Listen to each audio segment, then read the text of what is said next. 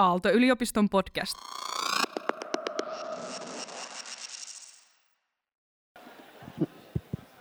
Okei, hyvät ystävät, tervetuloa.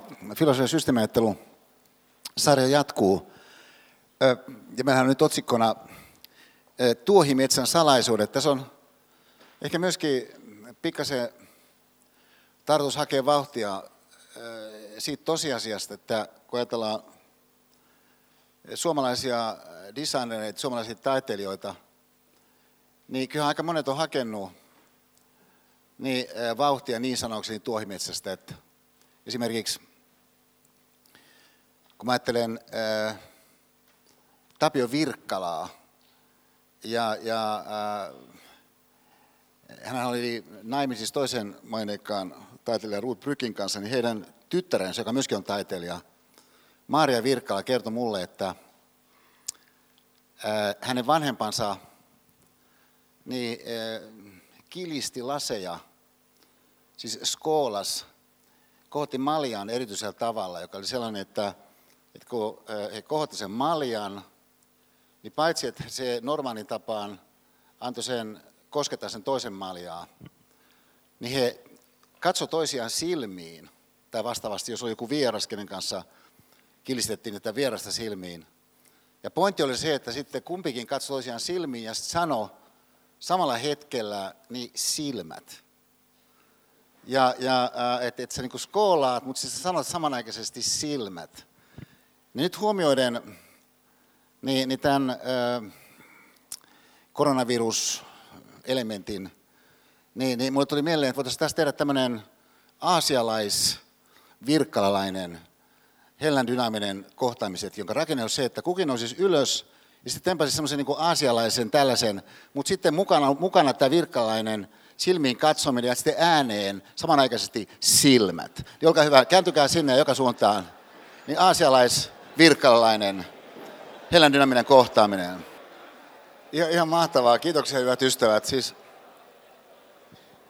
äh, niin kuin tässä on käynyt ilmi ehkä jo aikaisemmilla kerroilla, niin siis mä olen aikamoinen tämmöinen Suomi-intoilija oikeastaan. Ja, ja äh, nyt mitä äsken nähtiin, niin jälleen siis vahvisti äh, niin, niin mun, mun mielestä Suomi-innostuksen äh, niin, niin oikeutusta. Että siis, että vaikka tämmöinen kohtaaminen, niin tämä on koko meille ihan, onko tämä aika luontevaa?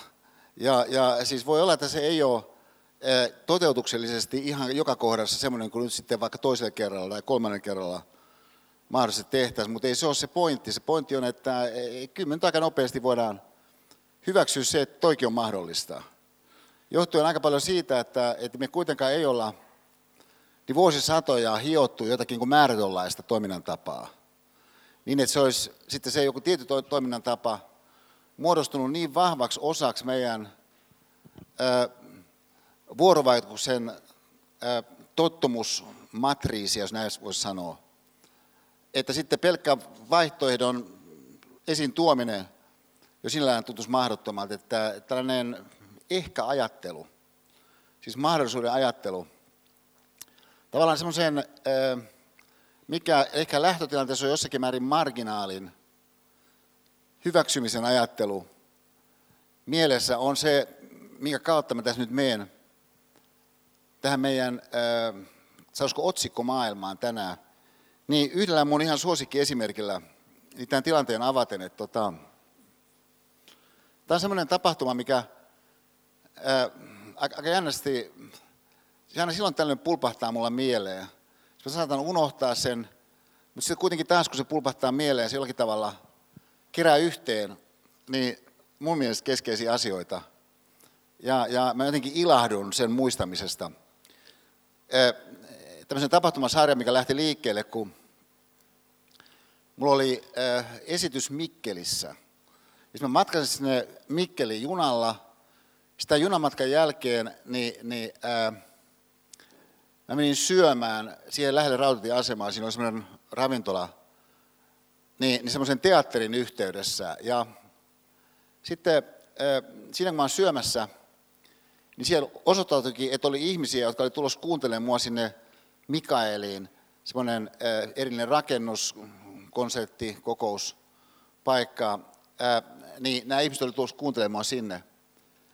Niin mä sanoin näille henkilöille, että siinä oli myös lounaalla, että, että, no sehän on hauskaa, että tuut sen tilaisuuteen, että, mutta kun mä lähden tästä joka tapauksessa taksilla, mä tiesin, että siinä on pikkuinen matka, niin mä joka tapauksessa lähden tästä taksilla ja tulkaa ihmeessä mun taksiin. Mä sanoin näille henkilöille, jotka oli tulossa siihen mun tilaisuuteen, niin kuin he olivat siinä kertoneet. Ja no, siinä sitten lounaan jälkeen taksi tilataan, taksi saapuu, taksi täyttyy, kaikki menee aivan loistavasti. Paitsi, että kun taksi on täynnä, niin filosofi Saarinen on edelleen taksin ulkopuolella.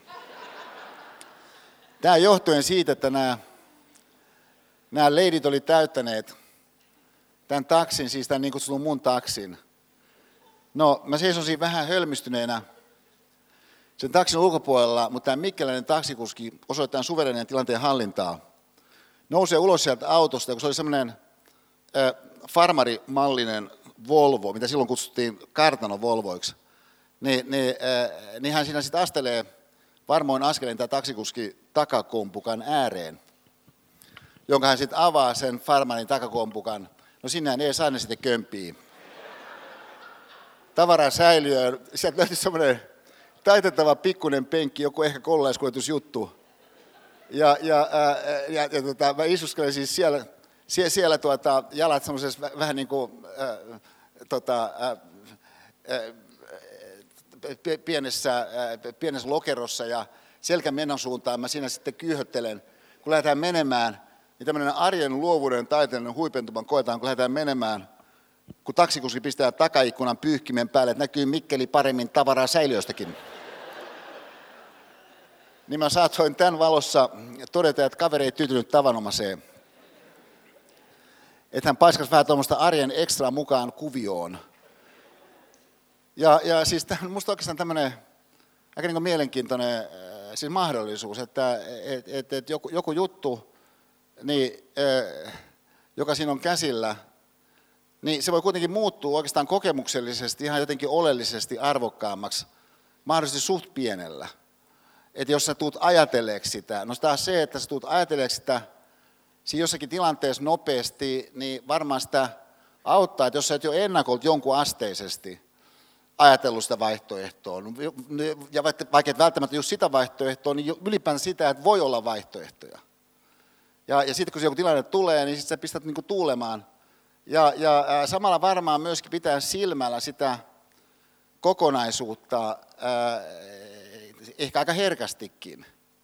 Et, et varmaan siinä vaiheessa, kun mä jäin sen ulkopuolelle, niin hän siinä niin kuin mielessään mittasi sitä tilannetta, että miten tässä voisi niin kuin tehdä. Huomakkaa, että jos olisi ollut vaikkapa silloinen Marimekon omistaja Kirsti Paakkanen, ja, ja, ää, joka siis aina oli liikkeellä jossakin uskomassa Diorin 5000 euroa maksavassa asusteessa, jossakin mielettömissä niin kuin Walfordin erikoissukiksissa ja korkeudullisissa kengissä, niin voisi sanoa, että ehkä se ei olisi ollut niin hyvä idea Kirstille ehdottaa että voitko mennä tavarasäiliöön. Et, et, et, et, et siis, että totta kai sun pitää katsoa sitä tilannetta, mutta tämähän on siis elämän perusluonne. Että sulla voi olla joku kaava, mutta sitten voi olla, että se kaava niin ei, ei pädekään. Ja, ja äh, jolloin sun pitää miettiä, että no voisiko sitä kaavaa nyt jotenkin muuttaa ehkä. Ja sitten mietit siinä niin kuin lennossa, että mahtaisiko toi niin kuin toimia nyt siinä jossakin tilanteessa. On tällainen inhimillinen mahdollisuus hyvin kiinnostavasti, jonka siis tämä Mikkelin taksikuski niin, niin äh, tuo meille tarkasteluun. Otetaan toinen esimerkki. Niin, äh, mun syksyn opetuksessa täällä Aalto-yliopistossa ja äh, jo aikaisemmin teknisessä korkeakoulussa, niin mun syksyn opetuksessa mulla on ollut semmoinen, miten me ollaan kutsuttu luovan ongelmanratkaisun seminaariksi. Seminaari, tosi pieni ryhmä. Siinä, joka on sitten kokoontunut, niin mun luona Boulevardilla. Ja, ja että me siis emme ole olleet täällä Otaniemessä. Ja sitten, kun se on iltaseminaari, niin tyypillisesti siinä on sitten joku porukka lähtenyt, ei välttämättä koko porukka, mutta joku porukka on lähtenyt sitten jatkoille. Ja, ja no, varsinkin aikaisemmin vielä silloin teknisen korkeakoulun aikoihin, niin kun lähdettiin jatkoille, niin kyllähän siinä joitain niin kuin oluitakin saatettiin sitten ehkä nyt tyypillisestikin eh, ottaa. Ja, ja, ja niinpä me alun pitää sitten mentiin Punavuoren Ahven nimiseen olutravintolaan, joka on siinä lähellä, missä mä asun. Että, että sitten tästä on luovuttu, koska nykyisin, koska ketkään mun opiskelijat, ei kukaan sitä juo mitään, mutta kuin vettä ja teetä ja muita tällaisia yrttijuomia. Ja, ja ää, niin, niin, ää, niin me ollaan luovuttu tässä Punavuoren ahvenessa, mutta tämä oli siinä aikana, kun vielä näin ei ollut, että edistys ei ollut edistynyt näiltä osin. Ja sitten me oltiin tyypillisesti semmoisessa takahuoneessa.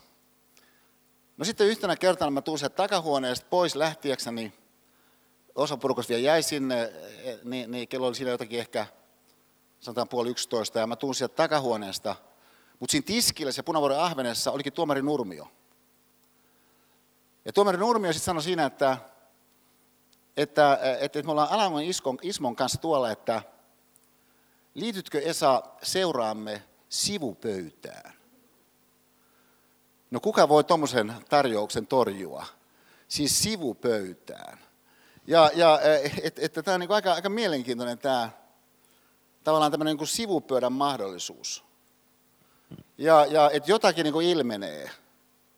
Ja, ja, ja sitten sä menet sen sivupöytään, ja se ei ole niin mikään kannanotto mitään pääpöytää vastaan. Et se on vain, että kyllä tuommoinenkin voi olla olemassa, myös sivupöytä. Se voi tarjota se sivupöytä jotain, sellaista, että mitä sä et olisi tullut sillä tavalla niin kuin ajatelleeksi, jos sä olisit pitänyt sen niin kuin päälinjan hyvin niin kuin niin kuin vahvasti, niin kuin se monesti on aiketta pitääkin, koska joku te, esimerkiksi tekeminen, joku päämäärä, mitä kohti sä oot menossa, niin se on niin tärkeää pitää mielessä, mitä kohti sä oot niin menossa. Mutta toisaalta, niin kyllähän tämmöinen kuitenkin elämäänkin voisi liittyä, että tavallaan sä pidät vähän niin kuin niitä sivupöytiä niin kuin silmällä. Ja, ja äh, joka voi olla vaikka, että et, et, et, tota, tuossa ovella, kun mä olin äsken, niin, niin äh, mä huomasin, että mut tuli jotenkin niin kuin, äh, Maria Virkkala niin kuin mieleen.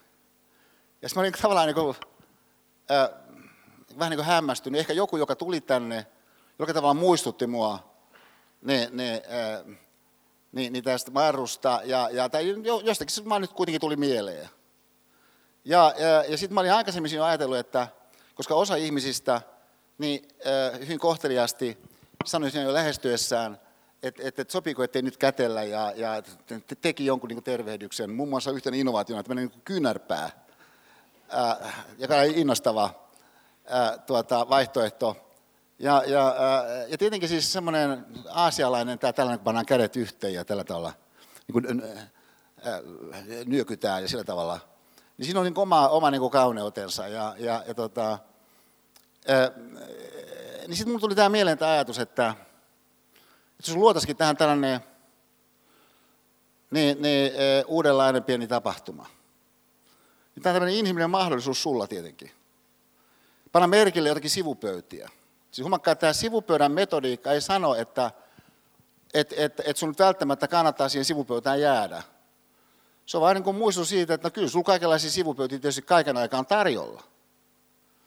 Ja sitä kautta myöskin sitten herää semmoinen laajempi kysymys ihan kaiken kaikkiaan eh, mieleen, että, että, että olisiko tuommoinen alkeellinen, joku pointti isompi kuin mitä sä normaalisti ajattelet, että alkeellinen on pointtina. Että tavallaan, että joku, joku niin kuin vaikka mänty, jos on sitten vaikka niin kuin lunta, kun on Suomessa niin kuin sataa lunta tähän asti kuitenkin aika paljon talvisiin, niin, niin tavallaan ollaan nyt nähty mäntyjä, missä on niin kuin, äh, lunta. Mutta joku alkaa katsella sitä vähän niin kuin tarkemmin. Jossakin Tuusulajärven rannalla esimerkiksi. Ja, ja että et, tämä on kiinnostava äh, mahdollisuus mennä kohti jotakin ihan niin tosi alkeellista. Joka ei tarkoita sitä, etteikö hienoa mennä kohti jotakin tosi tosi monimutkaista, että kun meillä on nuoria ihmisiä tässä salissa, no kaiken ikäisiä, Mut, mutta äh, ensisijaisesti kuitenkin nuoria ihmisiä tässä salissa, niin se tarkoittaa sitä, että et sä tiedä, mikä sun intellektuaalinen kapasiteetti loppujen lopuksi on, kun pistät isovaihteen päälle. Että et joku, joku energiatekniikan kurssi, joku, joku ohjelmoinnin kurssi, voisin kuvitella, että jotkut on niin kuin vaikeitakin intellektuaalisesti. Ja sitten sulla voi olla jonkun vaikka lukion matikan perusteella se käsitys, että sä et ole sillä tavalla oikeastaan tuohon niin suuntautunut, sulla ei sillä tavalla niin lahjakkuutta tuohon. Koska oli joku tyyppi, joka oli ihan kirkkaasti parempi jossakin kouluaikana. Mutta totta kai on niin, että se voisi olla itse parempi. Sitten lisäksi voi olla, että et se niin kuin loppujen lopuksi ole sillä tavalla lähtenyt haastamaan itseäsi tuossa suhteessa, johon kuitenkin me tiedetään se, että, että se aikaikkuna, mikä ihmisellä jossakin tuommoisessa teknisessä jutussa tyypillisesti on intellektuaalisesti, niin, niin eh, siinä on oma, oma semmoinen niin kuin eh, kaventuvuutensa pikkuhiljaa. Ja, ja, ja sen takia voisi sanoa, että sulla on vaikka toinen opiskeluvuosi meneillään, kolmas opiskeluvuosi meneillään, niin miksi sä voisi mennä johonkin semmoiseen, missä sun täytyy niin oikeastaan niin, niin lähteä haastaa itsesi intellektuaalisesti tosi paljon myöskin siinä suhteessa, että sä et niin kuin välttämättä ole niin kuin esimerkiksi top 10 prosentissa edes siellä, koska siellä on jotakin tyyppejä, jotka on niin kuin ihan tosi paljon tehneet just sitä jotain.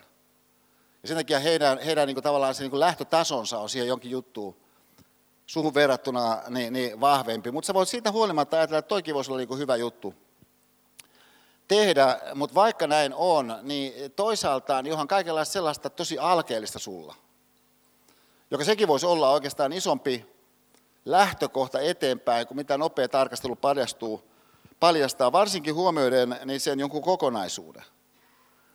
Et, et, et, et huomatkaa, että Mikelin taksikuskin kannalta, niin siinä oli kuitenkin tietty kokonaisuus kysymyksessä.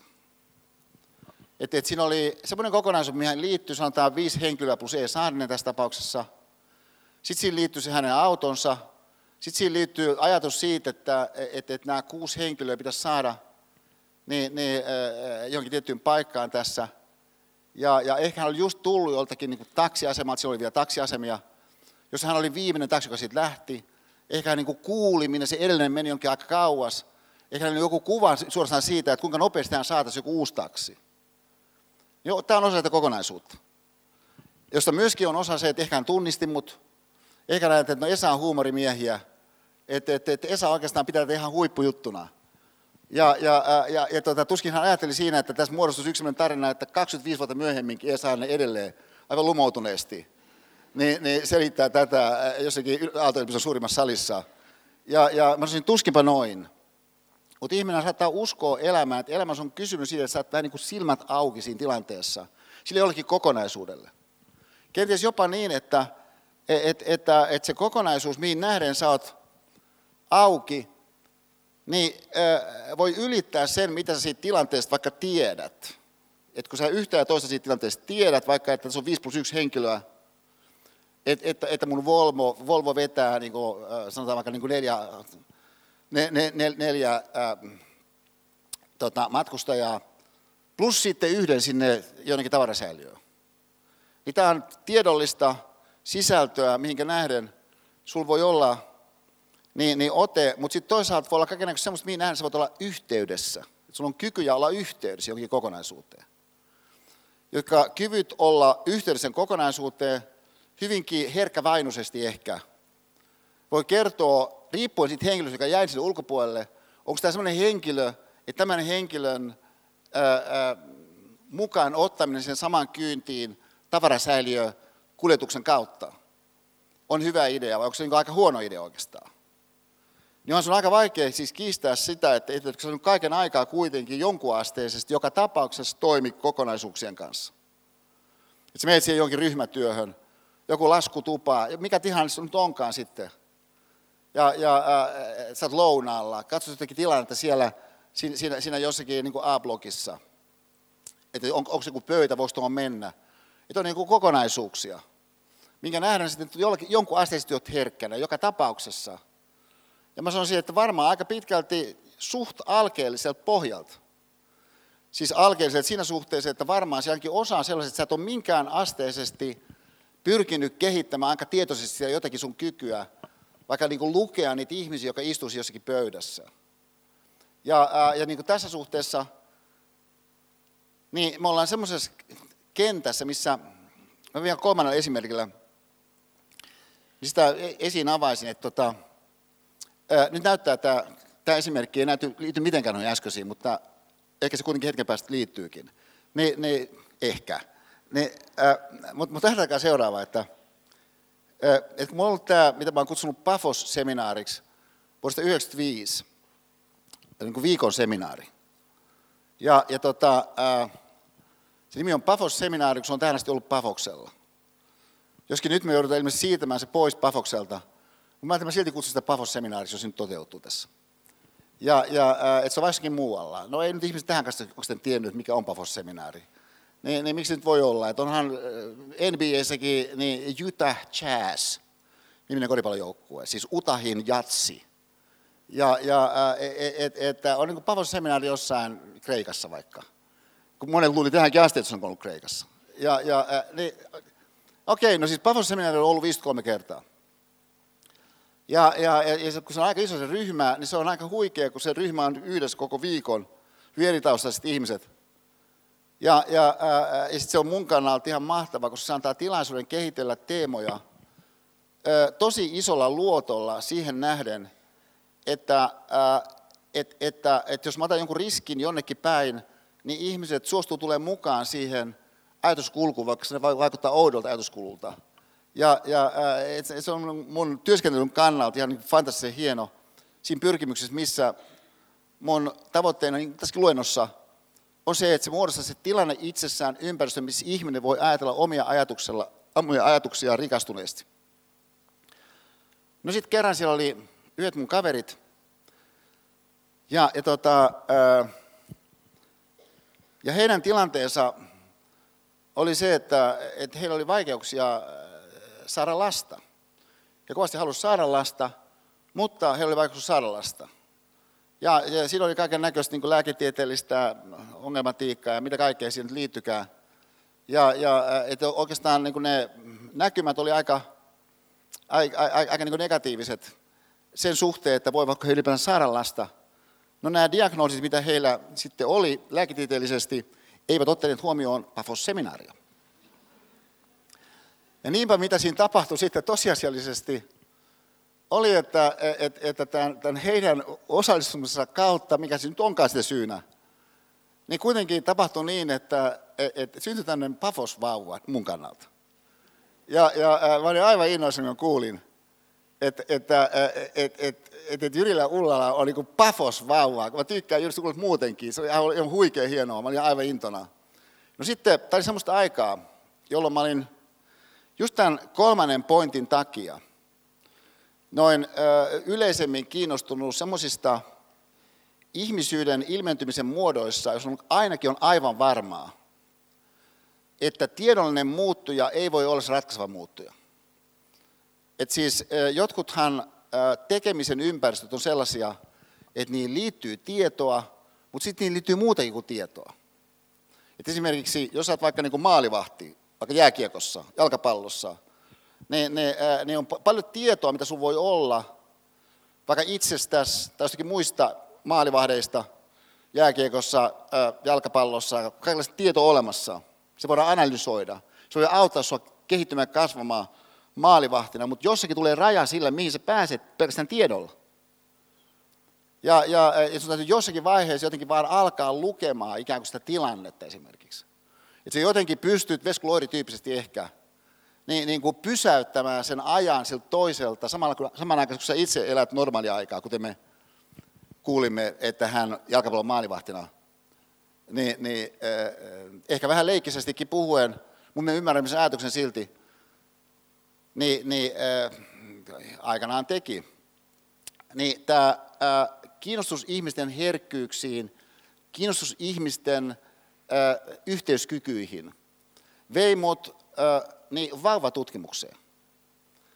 Koska on niin selvää, että se joku kaksi kuukautta vanha olento, niin hän ei kyllä niin kuin tiedolliset pohjat lähtökohtaisesti ole niin kuin liikenteessä. Osana sitä prosessia, josta me tiedetään, ja tämähän me siis tiedämme, ja me tiedämme, että tämä vauva erittäin aktiivisesti osallistuu omaan kasvun prosessiinsa. Hän siis nimenomaan ei ole passiivinen vastaanottaja joka vain reagoi. Niin, että tämä on antanut aihetta siis sellaiselle systeemiselle ajattelulle vauvatutkimuksen yhteydessä, joka on mullistava niiden näkymien osa, mikä siitä syntyy ihmistä kasvua koskien kaiken kaikkiaan mun mielestä. No, mä olen sitten Cafe Engelissä.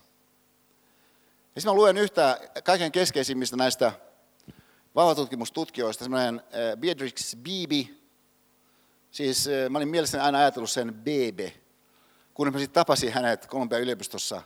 Ja tosin, että se ei olekaan Bebe, vaan se on Bibi. Niin, niin, mutta se Bebe silti kuulostaa musta paremmalta.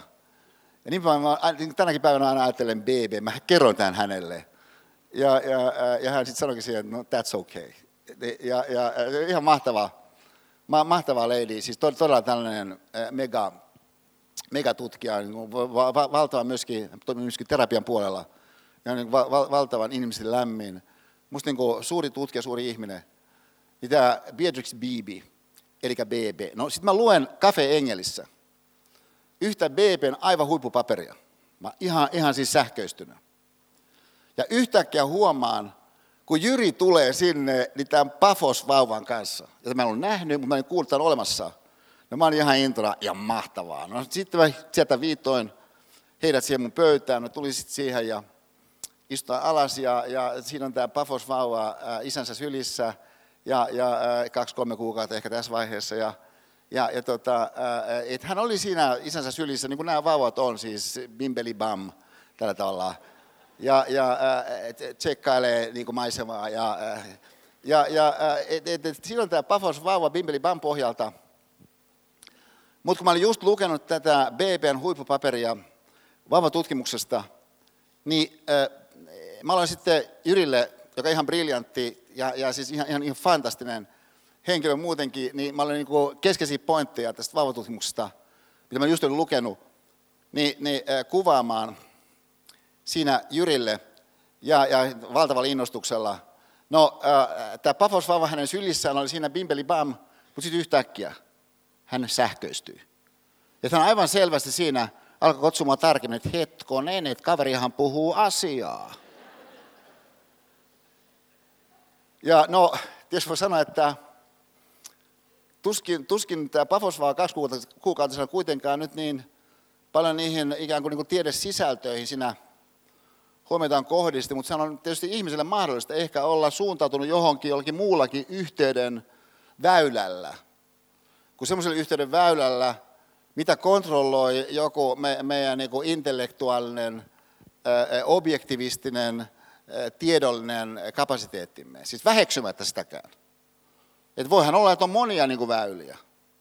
Itse asiassa keskeinen pointti koko vauva tutkimus on just nämä muut väylät jotka sulla niin melko varmaan siellä jossakin on edelleenkin aika alkeellisina. Jopa niin alkeellisina, että sulla on niin mahdollisesti sitten taipumus vähän työntää ne sinne jonnekin sivupöytiin ja unohtaa ne sinne sivupöytiin. Paitsi jossakin semmoisessa ympäristössä, jossa se tekeminen itsessään pakottaa sut jollakin tavalla niin kuin virittymään, jossakin kuoros esimerkiksi, niin toisiin kuorolaisiin siinä jossakin laulutilanteessa.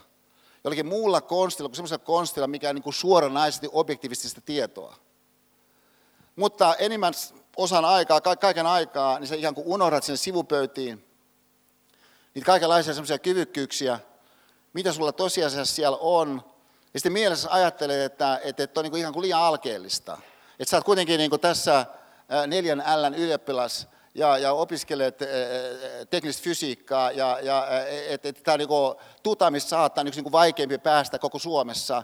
Ja, ja mikä se onkaan sun ohjelmassa jonka, jossa pelkästään siellä mukana oleminen kertoo sulle, että et siis on tämä intellektuaalinen pääoma, mikä sulla on, objektiivisen tieteen sisäistämisen ja hahmottamisen kapasiteetin osat, joka on se niin varsinainen pointti. Ja sehän onkin iso pointti.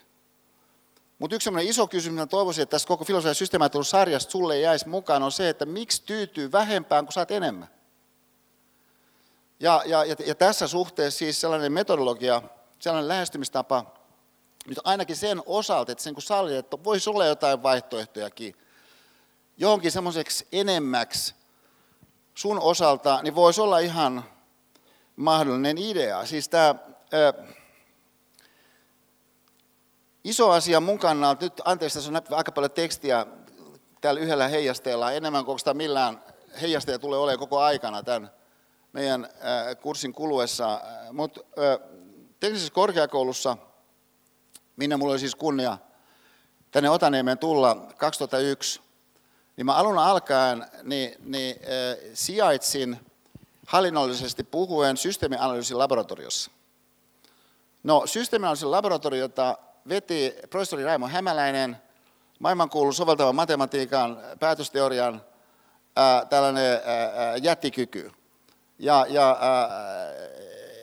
ja sitten meillä tuli tosi intensiivistä yhteistyötä Raimon kanssa, jossa oli hämmästyttävää yhteistyössä se, että kun Raimo koko aikana millään tavalla eikä edelleenkään on yrittänyt ikään kuin kaventaa mua mun kannalta ajatellen, vaan pikemminkin kytkeytyä siihen, mitä se mun juttu on, jotta se mun juttu myöskin voisi kytkeytyä sellaiseen, mihin se niin kuin välttämättä saman tien kytkeytys, koska mulla on omat, voisiko sanoa, pääväyläni.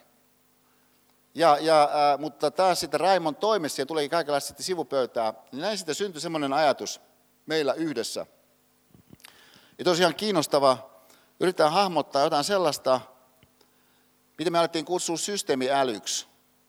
Jos se ajatus oli se, että, että kun sulla on kokonaisuuksia, niin jotkut niitä kokonaisuudet, mikä on olemassa, on semmoisia, että sä voit ulkoa päin kuvata ne ominaisuudet. Ja sitä kautta saada se joku kokonaisuus haltuun. Ja, ja näin päästä sitten tekemään erilaisia väliintuloja ja erilaisia edistysaskeleita suhteessa johonkin kokonaisuuteen, koska sen ominaisuudet on semmoiset semmoiset niin kuin ulkoa päin, sä hahmotat, että ne on. Ja monet järjestelmät on tällaisia. Että sun ei tarvitse ikään kuin mennä sille sisään, jotta sä näkisit, mikä se on. Ja, ja et, et, et, et joku niin kuin, Esa Saarisen verenkierto esimerkiksi on tämmöinen järjestelmä, jolla on joku, joku rakenne, joku luonne, ja, ja, ja se voidaan aika lailla ulkoa päin kuvata, mikä se on. Et voi olla, että sun täytyy käyttää erikoista instrumentteja, jotta pääset sinne katsomaan, mikä se on, mutta sä silti katsot sitä ulkoa päin. Erotuksena joku sellainen asia, minkä ää, joku vauva jossakin Cafe Engelissä saa aikaiseksi. Että et siis se vauva se Cafe Engelissä ei katso sitä kokonaisuutta, mikä se mun tilanteeni siellä, siis se vauvan kannalta, hänen tilanteensa isänsä sylissä, Cafe Engelissä suhteessa johonkin filosofiin, joka on lukenut jotakin tiettyä tiedetekstiä just hetki aikaisemmin, niin yhdessä muodostaa. Että ei hän näe sitä tilannetta ulkoapäin. Mutta siitä huolimatta hän saattaa toimia älykkäästi suhteessa siihen keskeiseen tavoitteeseen, joka hänen kannaltaan on inhimillinen kasvu. Ja tämä hätkäryttävä tosiasia on se, että meillä on ollut tämmöinen kyky. Siis elää älykkäästi sisällä semmoisissa kokonaisuuksissa, josta meillä ei oikeastaan hölkäsen pölätyskäsitys, mikä se itse asiassa on. Et se on hieno juttu, silloin me tiedetään, mikä joku juttu on, mutta kun monasti ei tiedetä, mikä se juttu on. Siis ajatelkaa vielä, vielä vähän toisella tavalla. Kun, ja, ja, ja nyt mä tota, tota, äh, kerron tämän niin jälleen semmoisesta suunnasta, missä se ajatuskulku lähti liikkeelle mun kannalta äh, alkuperäisesti. Että tota, äh, et mä sain tietysti tämmöisestä äh, alkeellisesta ajatuksesta kiinni. Niin äh, oli semmoisessa tilanteessa, missä mä olin tutustunut äh, ralliajaja Ari Vataseen. Ja mä olin tutustunut ralliajaja Ari Vataseen 90-luvun alussa sen kautta, että, että, että hän on siis rallin maailmestari, oliko se vuodet 81 muistaakseni. Ja, ja, ää, niin, niin, ää, ja, ja edelleenkin viimeinen Fordilla ajanut rallin maailmestari. No, ää, koska Markushan ei sitten saanut, Markus Grenholm, niin, niin maailmestaruutta Fordilla. Ja ää, no okei, no joka tapauksessa tutustuin Ari Vataseen, koska hänen puolensa Rita Vatanen oli Pipsan hyviä kavereita ja ex-kollegoja. No sitten Arin ralliura oli silloin vielä meneillään. Ja niinpä mulla oli sitten mahdollisuus mennä seuraamaan, kun hänen tiiminsä, Subarun tiimi, niin testasi eri juttuja, niin sitten myöhemmin kesällä järjestettävän, niin kuin silloin sanottiin, Jyväskylän suurajoihin. Ja, ja no siellä mä sitten seuraan sitä tiimin työskentelyä, siinä oli semmoinen ehkä viiden kilometrin pätkä semmoista soratietä katkaistu, jossa siis tämä maailmanmestari ajaa edes takaisin niin erilaisilla säädöillä, erilaisilla renkailla, sitä niin kuin päivän verran. No sitten sen päivän päätteeksi, kun siinä on erilaisia vapaaehtoisia mukana, niin sitten Ari ajelut jotain näitä ihmisiä, jotka oli osallistunut siihen päivään. Ja näin avautui myöskin mahdollisuus siihen, että Esanen myöskin pääsee tähän ralliautoon. No sitten mä kömin sinne ralliautoon. Mä muistan, kun nämä, nämä englantilaiset mekaanikot siinä kumartu mun yli, mä istun siellä uskomattomassa kuppiistumessa ja, ja lähti vetämään kiinni näitä turvavöitä. Mä ajattelin mielessäni, että kaverit vetää kyllä aika tiukalle nämä turvavyöt. Että mun hemmetin vaikea melkein niin hengittää edes tässä. Ja mä ajattelin, että eikö nyt ole vähän löysämällä olla. Sitten mä huomasin vähän päästä Kyllä se oli hyvä idea. Olla aika tiukalla. Ja, ja tota, no siis mä istun nyt siinä ralliautossa. No sitten kun se ralliauto lähtee, on paljon sellaisia asioita, että sä pystyt sen ikään kuin sun oman sisäisen kokemuksen perusteella kuvittelemaan. Ja mä sanoisin ainakin mun kohdalla, että tämä kokemus, mikä nyt sitten lähti liikkeelle, niin se kyllä ei ollut kuviteltavissa. Siis se on käsittämätön tilanne. Kun sä oot niin tuollaisessa autossa, joka oikeastaan niin enemmän osana aikaa, jossakin niin oudossa asennus ensiskin. Ja se on niin poikkeus olla suorassa. Ja, ja sitten se on niin enemmän osana aikaa, voi sanoa, että se on niin enimmäkseen tiellä. Ja, ja, mutta, mutta monessa suhteessa ei joka tiellä. Että, että niin aika, aika jännä homma ja, ja sitten hyppyrit ja, ja, ja, ja siis myöskin se, miten se pysähtyy, se on aivan, aivan niin käsittämätöntä. No sitten kun me tullaan loppujen lopuksi siihen, siihen takaisin, mistä lähettiin, niin Ari sanoi, että, että hän olisi paikoin voinut vaihtaa viitosvaihteleen, mutta meni aika kivasti kuutosellakin, niin hän ei viittynyt kauheasti vaihdella. Että mentiin, menettiin niin enimmäkseen kuutosvaihtelemaan. Mä ajattelin, että oho, kuutosvaihtele, mä en tiedä, että se on olemassa. Ja, ja et, et, et, et, että tämä kyllä nyt ihan selvästi ylittää sen, mihin mä niin filosofina olin tavallaan niin valmis hahmotuksellisesti. Että et ihan selvästi tämä vaatii jotain sellaista kykyä olla yhteydessä johonkin kokonaisuuteen, jota kykyä mulla ihan oikeasti ei ole, eikä näköpiirissä että olisi. Et vaikka kuinka paljon mä uskoisin mun niin älyllisen kapasiteetin johonkin valtavuuksiin, niin tuossa on kyllä niin ihan selvästi kuitenkin joku semmoinen – ulottuvuuksien sikermä, jonka nähden niin, niin, niin, niin kannattaa olla yhtäältä silmät auki ja toisaalta sitten ehkä kysyä, että olisiko tuo jotain sellaista, mitä meikäläisen voisi niin kuin jossakin määrin olla jo nyt enemmän niin, kehityksen alla kuin mitä niin kuin eri syistä sattumalta sattuu olemaan. Niin tämä on tämän systeemiälyn, eli kokonaisuus onnistumisen perusidea, että jos kokonaisuus on semmoinen, mihin nähden sä et pääse ulkopuolelle, niin sitten esimerkiksi toinen asia, mitä me kutsutaan tässä kohdassa neljä, sanaton yhteys. Voisi ajatella, että on niin esimerkiksi merkityksellistä. Sanaton yhteys, että kun sä voit olla yhteydessä johonkin, niin joskus sä pystyt nimeämään sen yhteyden, sä pystyt et, etenemään sen jonkun yhteyden suhteen niin, että ollaan niin tosi tosi varmoilla. Niin, niin sen suhteen, mutta on muitakin keinoja ihmisen olla, jonkun vauvan esimerkiksi yhteydessä ympäristöönsä. Itse asiassa sulla on tämmöinen kyky. Sitten edelleen tietenkin on niin, että et, et voisitan sä pyrkii hahmottamaan samanaikaisesti niin, niin sekä yksityiskohtia että sen jonkun kokonaisuuden. Ja, ja et, et monastihan, jos me ajatellaan ammatillista kehitystä, niin tässä just nimenomaan on kysymys, että se, joku ammattilainen jossakin ympäristössä niin kehittää paitsi tajuaan siihen kokonaisympäristöön nähden, myöskin erilaisiin yksityiskohtiin nähden, koska hän oppii pikkuhiljaa, että monta kertaa jotkut yksityiskohdat onkin niin ällistytään merkityksellisiä. Että se yksityiskohta itse asiassa kertokin, että mistä on kaiken kaikkiaankin kysymys. Että vaikka se on käsitteellisellä tasolla ristiriita, että joku yksityiskohta voisi kertoa siitä kokonaisuudesta jollakin tasolla ristiriita, niin siitä huolimatta kokemus osoittaa, että monesti just noin pitää ajatella, jos sä haluat jossakin vaikka niin palomiehenä selvitä. Ja, ja että on, on kaikenlaista siis sellaista, minkä nähdään, mitä me kutsutaan systeemiksi havaintokyvyksi. Voi jossakin ympäristössä lähteä kehittymään.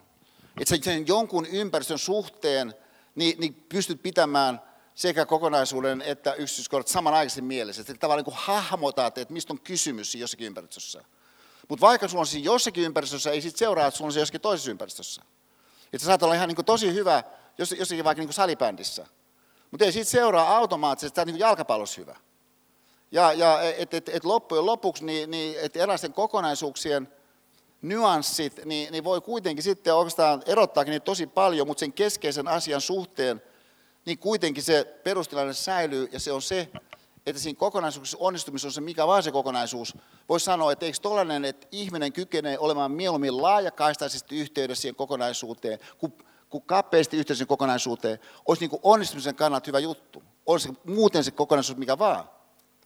Niin on siis yksi näistä meidän kahdeksasta faktorista – sen ilmiökentän suhteen, mitä me, ää, mitä me alettiin kutsua systeemiälyksi. Ja ää, myöskin jos vielä yhdellä tavalla, että, että on yksi asia tämmöisessä yliopistossa, kun ihmiset opiskelee, niin, niin se, että et, et sä opit mallintamaan, sä opit hahmottamaan jossakin ulkoisessa kielessä sen jonkun kokonaisuuden.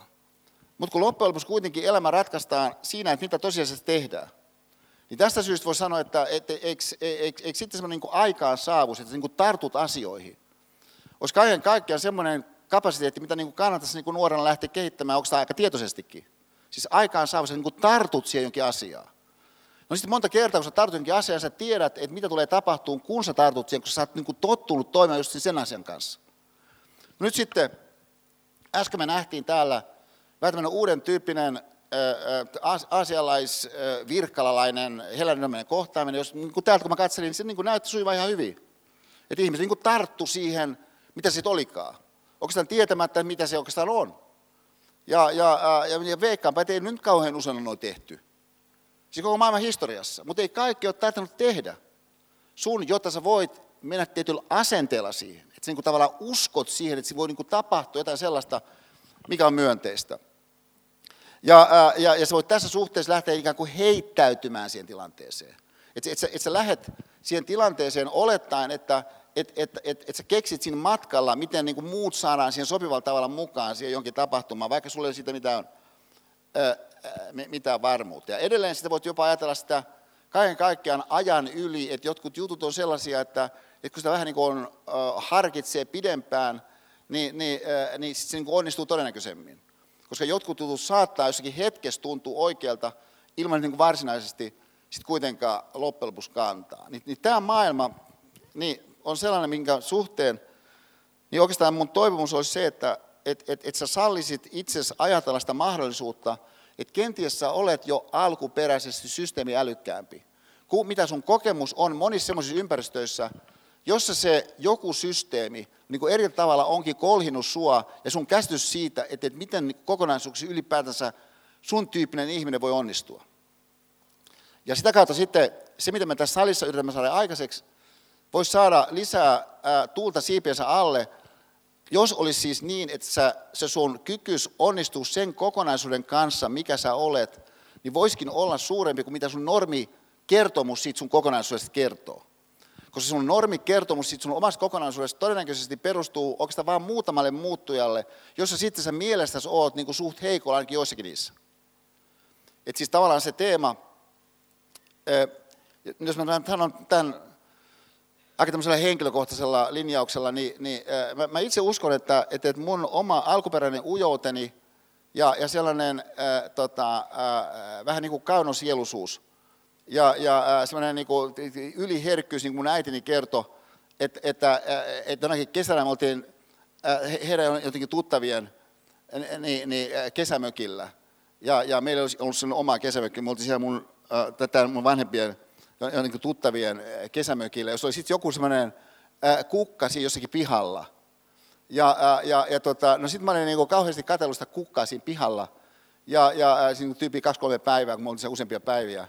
No sitten sinne tuli joku, joku toinen perhe ja, ja, ja siellä oli mun ikäinen joku kaveri, se tuli sinne ja saman tien tempasi sen kukan siitä maasta irti. Niin, niin, no äiti, äitini niin koki, että tällainen, että meidän Esa on tuommoinen niin kuin herkkä sielu.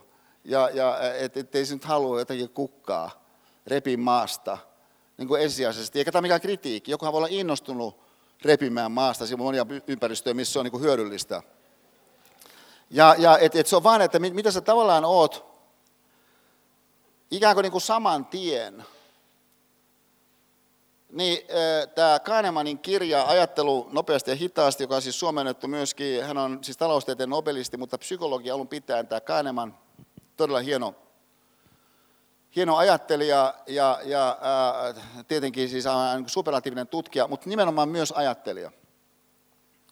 Niin tämä hänen maineikas kirjansa on suomennettu nimellä Ajattelu nopeasti ja hitaasti. Mä ihan tosi voimakkaasti tätä kyllä suosittelen myöskin sen tyyppiseen lukemiseen, jossa sä kaikkia näitä 500 sivua et, et välttämättä lähtisi niin, niin mielessäsi velvoittamaan, että sun pitää lukea. Koska kysymys on sun omasta rikastumisesta. Ja nyt jos me puhutaan sun rikastumisesta, niin mä sanoisin, että kyllä tämä jo aika paljon mä luulisin eteenpäin auttaa, että jos sä ajattelet siinä sun omassa pyrkimyksessä ymmärtää itseäsi, niin sitä tosiasiaa, mitä sitten Kahneman tässä kirjassa myöskin muihin tutkijoihin tarkastelunsa kytkien erittäin rikkaalla ja kielellisesti mukaan tempaavalla tavalla tuo esiin, kun hän kuvaa meidän ajattelua kahden tällaisen, niin kuin hän sanoo, järjestelmän kautta. Jossa toinen näistä järjestelmistä, järjestelmä ykkönen, niin, niin, niin on ä, automaattinen, vaivaton ja nopea. Ja sun täytyy ikään kuin erikseen hikoilla, että sä saat tuon jutun käyntiin. Ja, ja et, et esimerkiksi kun ä, Jyri ja Pafosvauva tuli Cafe Engeliin, niin mä saman tien ajattelin valtavan määrän kaikenlaisia ajatuksia automaattisesti. Myöskin jokin sai mut ajattelemaan niin, niin ilman sen kummempaa ponnistelua, niin, niin tuolla ö, ovella ää, niin Maria Virkkalaa. Ja, ja että on kaikenlaista sellaista, mitä, mitä mä teen, vaikka mä valmistelen tätä luentoa, ää, jos mun pitää ponnistella tosi tosi paljon. Mutta se on sellaista, minkä suhteen mun ollenkaan ponnistella. Se vaan jotenkin yhtäkkiä jotain tulee mieleen. Niin on yksi meissä oleva kapasiteetti. Ja, ja ää, varmaan siinä on mukana kaikenlaista sellaista, mikä on ikään kuin esiohjelmoitu. Ja, ja mahdollisesti sinne niin kuin pikkuhiljaa opittu jostain. Ja et, et, et, onhan se selvää, jos joku on vaikka rallikuski, että sun on täyttänyt ihan tosi paljon kaikenlaista semmoista esiohjelmointia ajaa siihen sun ajatteluun, jotka on niin hyvin poikkeavia. Ja, ja että et, et, nuori herra Rovanperä vaikka – ja, ja, joka niin kahdeksanvuotiaana ajaa 180 kilometriä tunnissa jollakin erikoisralliautolla. Ja, ja niin, niin, et, et, et, et kaikenlaisia ajatuksia voi ihmisille kehittää jossakin vaikka musiikissa. Niin automaattiseksi, ja, ja, mutta meillähän on niitä erilaisia esiohjelmoita tietenkin jo pelkästään sen kautta, että olemme ihmisolentoja. Et se mun esimerkkinä, se mun esimerkki, kuvitteellinen esimerkki, niin, niin viime kerralta siis tämä, missä mä oon Kokkolan kumuluksessa – ja sitten tämä kerrospukeutunut leidi tulee siihen mun niin kuin, näkökenttään. Ja, ja niin siinä syntyy kaikenlaisia automaattisia ajatuksia. Nyt tämmöiset automaattiset ajatukset, just siitä syystä, kun ne on ää, niin vaivattomia, voi sen kokijan kannalta niin tuntuu ihan tosi tosilta just siitä syystä, kun se tuli niin vaivattomasti. Se tuli niin vaivattomasti, että sä en näe edes mitään vaihtoehtoja. Ja kun sä näet vaihtoehtoja, niin sä et ala miettimään niitä vaihtoehtoja. Että sä et niin pakota itseäsi miettiä, onko joku toinen vaihtoehto. Että voisiko olla vaikka Yhdysvaltain presidentti, joka ei valehtele. Niin voi olla niin yhtäkkiä niin ihan sensaatiomainen kysymys. Ja, ja, ää, ja, ja nyt ää, siis tämä meissä tapahtuva ajattelu, joka tapahtuu automaattisesti, tapahtuu sussa itsesi kaiken aikaa. Mutta se ei poista sitä tosiasiaa, etteikö ole myöskin toisenlainen järjestelmä sulla koko ajan käytössä – jonka huono puoli on se, että se vaatii ponnistelua. Ja jos siitä syystä vaatii ponnistelua, niin et sä välttämättä käynnistä sitä. No tietysti jossakin ympäristössä koet, että sulla onko sitä vähän niin kuin pakko käynnistää se. Että jotta sä pääset jostakin tentistä läpi, niin sun pitää nyt ponnistella. Että sä et voi mennä pelkällä sillä sun niin kuin, hyväksi todetulla kyvyllä, kun sä oot lahjakas, mikä sun lukiossa autot menemään, niin kuin, että vähän vilkasit jotain juttua ja sä saman tien pystyit surffaamaan sit läpi sit tosi komeasti. Ja tämä ei ole mikään kritiikki, tämä on vain niin toteamus, että tietysti on aina sellä tavalla, että ihmisellä voi olla sellaisia asioita, minkä suhteen hän automaattisesti pärjää, mutta kun kokonaisuus halutaan onnistua. Niin varmaan on kaikenlaista semmoista, minkä suhteen sun täytyy ajatuksellisesti lähteä ponnistelemaan sen jonkun jutun kanssa. Mutta kun hyvä uutinen on se, sulla on kapasiteetti tähän. Mutta huono uutinen on se, että sä et välttämättä käynnistä sitä kapasiteettia, jos siitä syystä, kun se vaatii oman energiansa pelkkä se käynnistäminen. No, tämän kapasiteetin keskeisiä puolia on muun muassa se, että se kykenee abstraktioon, että sä pystyt kyseenalaistamaan jonkun annetun, joka siis nimenomaan ei ole sun järjestelmän yksi ominaisuus, että se kyseenalaista sen jonkun annetun, koska se nimenomaan reagoi siihen jonkin annettuun. Niin tässä sulla on kuitenkin mahdollisuus, että hetkinen, että jos se olisi noin, niin sitten voisi olla näin myöskin. Että, että jos, jos mä vaikka niin katsoisin hymyilevämmin silmissäni, silmieni kautta niin ihmisiä otan nimessä kaiken kaikkiaan. Se on ihan mahdollista ihmisille tehdä. Niin jos näin mä tekisin, niin muuttaisiko se mun kokemusta kuinka paljon? Siis huomatkaa, että se ei tarkoita sitä, että sä jotenkin yrittäisit vastantulijoiden kanssa vaikka flirttailla. Se kun katsot, että jaha, tässä tulee tämmöinen henkilö, niin kuin ystävällisesti katsot niin kuin silmiin. Ja, ja et, et, et, tota, mä, mä sanoin yhdelle mun kansainväliselle ulkomaiselle kollegalle tässä vähän sitten, niin, niin, niin, niin tota, ää, tämmöisen pointin, että kun mä kävelen ää, Otaniemessä kampuksen halki, niin mä sanoisin, että ehkä niin kuin, no ainakin yksi kymmenestä opiskelijasta tulee vastaan. Niin katsoo semmoisella niin kuin jännällä, vähän niin kuin huvittuneella tavalla, ää, niin, niin tota, ää, mua niin kuin, vähän niin kuin silmiin. Ei nyt ihan välttämättä ihan täysin silmiin, mutta kuitenkin semmoinen, niin kuin, että se niin kuin välkähtää joku tämmöinen ajatus, että onkohan Esalla leoparditakki tuolla alla.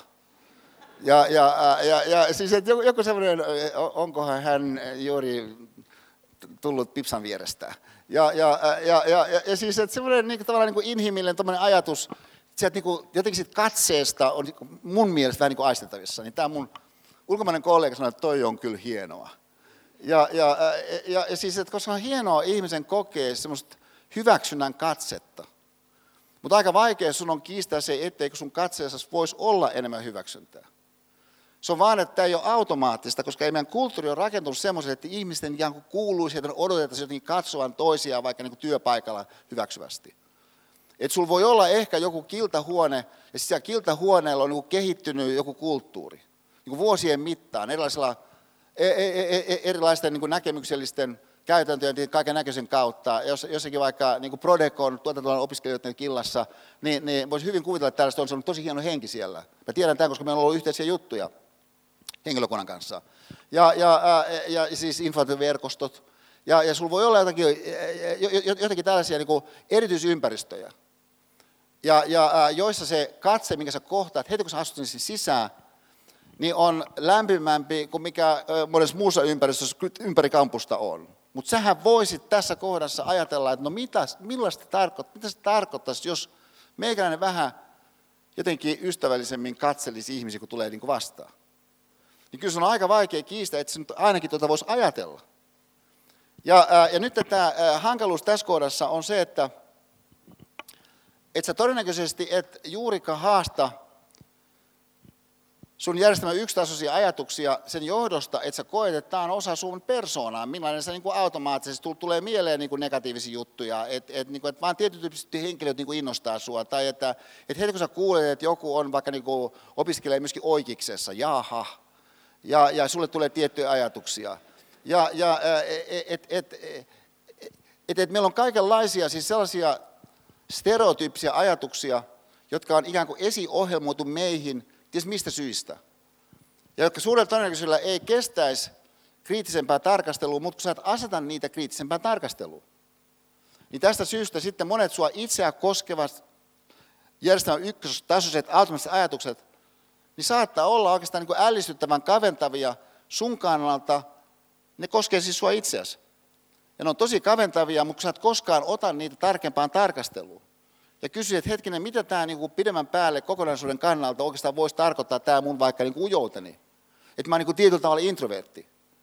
Ja, ja et, et, et, et, joka mahdollisuus siis taas toisaalta sun järjestelmä kaksi olisi, että sähän pystyisit tekemään kaiken aikaa, joka päivä, mitä sä tässä salissa ehkä teet, sanotaan vaikka tunnia vartin. Et, et siis, et, jotkut on nämä molemmat jaksot täällä, mutta jotkut on vain niin yhden jakson, vaikka tämä ekan jakson. Ja se on ihan ok. Ja koska meillä on kaiken näköistä, mihin pitää äh, huomiota kohdistaa, mutta myöskin mitä me voisimme tehdä, ottamatta kielteistä kantaa siihen, mitä kaikkea, mitä täytyy huomiota kohdistaa, niin kyllä me voitaisiin myöskin käyttää sitä meidän kuitenkin aika ainutlaatuista kykyä, joka on se, mitä Kahneman kutsuu meidän järjestelmä kakkonen. Eli meidän kykymme ajatella asioita niin, niin irrallaan siitä, miten se joku asia näyttäisi niin kuin olevan. Ja sitä kautta voisi sitten syntyä jopa sitten semmoinen tietynlainen aika, aika laajenevakin näkymä siihen nähden, että et, et, et, et mihinkä sä voit lähteä sitten kokonaisuutena kehittymään. Mutta kun hankaluus tässä kohdassa on se, että sun todennäköinen tunne on, että sä oot ihan limitys nyt valmiiksi sun järjestelmän kakkosen kanssa. Että et, et se niin aika paljon ää, tota, ää, jo lukiossa niin panostit niin tiettyihin aineisiin ja, ja, ja sitten sit, sit, sitten sait jollakin valmennuskurssilla ja, ja sitten pääsit niin kauppikseen. Ja, ja tämä on niin tosi upeita kaikki. Ja, ja, ja nyt kuitenkin kauppiksen sisällä sit sun pitää siellä kisailla, kun sä haluat jonkin tiettyyn ohjelmaan – ja, joka, joka maisterivaiheessa on vaikea sinne päästä. Niin tämän takia sun tunne siis saattaa olla se, että sä oot aika lailla limitissä sun järjestelmä 2 Kahnemanin sanasossa niin, niin kapasiteetin kanssa, joka on ihan bullshit. Että se, että sä käytät sitä niin kuin yhdessä kohdassa täysillä, ei tarkoita sitä, että sä käytät sitä niin kuin oikeastaan erityisemmän paljon muualla mitenkään. Ja, ja ää, jos mä sanon vielä toisesta suunnasta hieman toisin, että et, et, et, tota, ää, jos me kysytään näin, että et, et mikä, mikä sun paras valtikortti näyttäisi olevan, niin, niin jos mä tämän elämään laajemmin, onnistumisen osalta, niin voisi sanoa, että no pidemmän päälle, ihan selvästi sun paras valtikortti, niin on sun järjestelmä kakkonen. Siis että, niin vaikea kuvitella, että se mitä joku ihminen automaattisesti oman ajattelunsa osalta on, niin olisi hänen paras valtikortinsa, kun pidemmän päälle katsotaan asioita, koska sun ö, järjestelmä ykkönen kuitenkin on sellainen, joka on ihan räikeästi puolueellinen, koska sen toimintatapa on olla puolueellinen. Just siitä syystä se on tehokas, kun se on puolueellinen. Et, et just siitä syystä, et, että ei lähdetä paneutumaan siihen jonkin asian syvemmin, niin voidaan mennä sitten sillä pintatotuudella, ja sitä kautta me saadaan niitä hyötyjä, mitä siitä, että mennään sillä pintatotuudella, niin, niin voidaan saada. Mutta jos sä et halua olla olosuhteiden armeilla, niin silloin sun pitää käyttää niin sun järjestelmä kakkosta.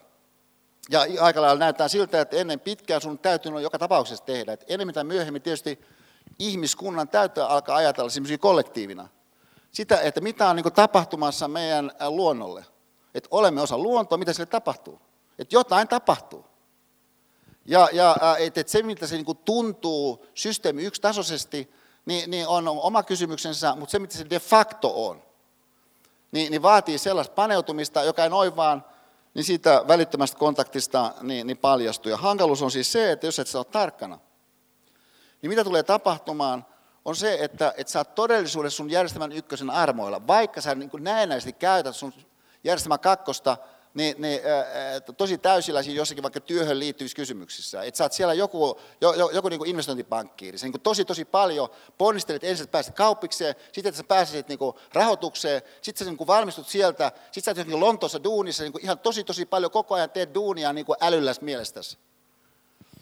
Mutta tosiasiassa se kokonaisuus, missä sun elämä tapahtuu, niin se on täysin sen armoilla, mitä alun alkaen, niin automaattisesti tuli, tuli mieleen.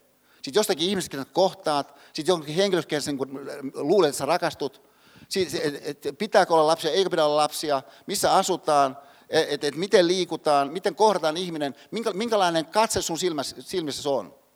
Niin kaikki tämä on täysin automaattista. Niin on siis se riski.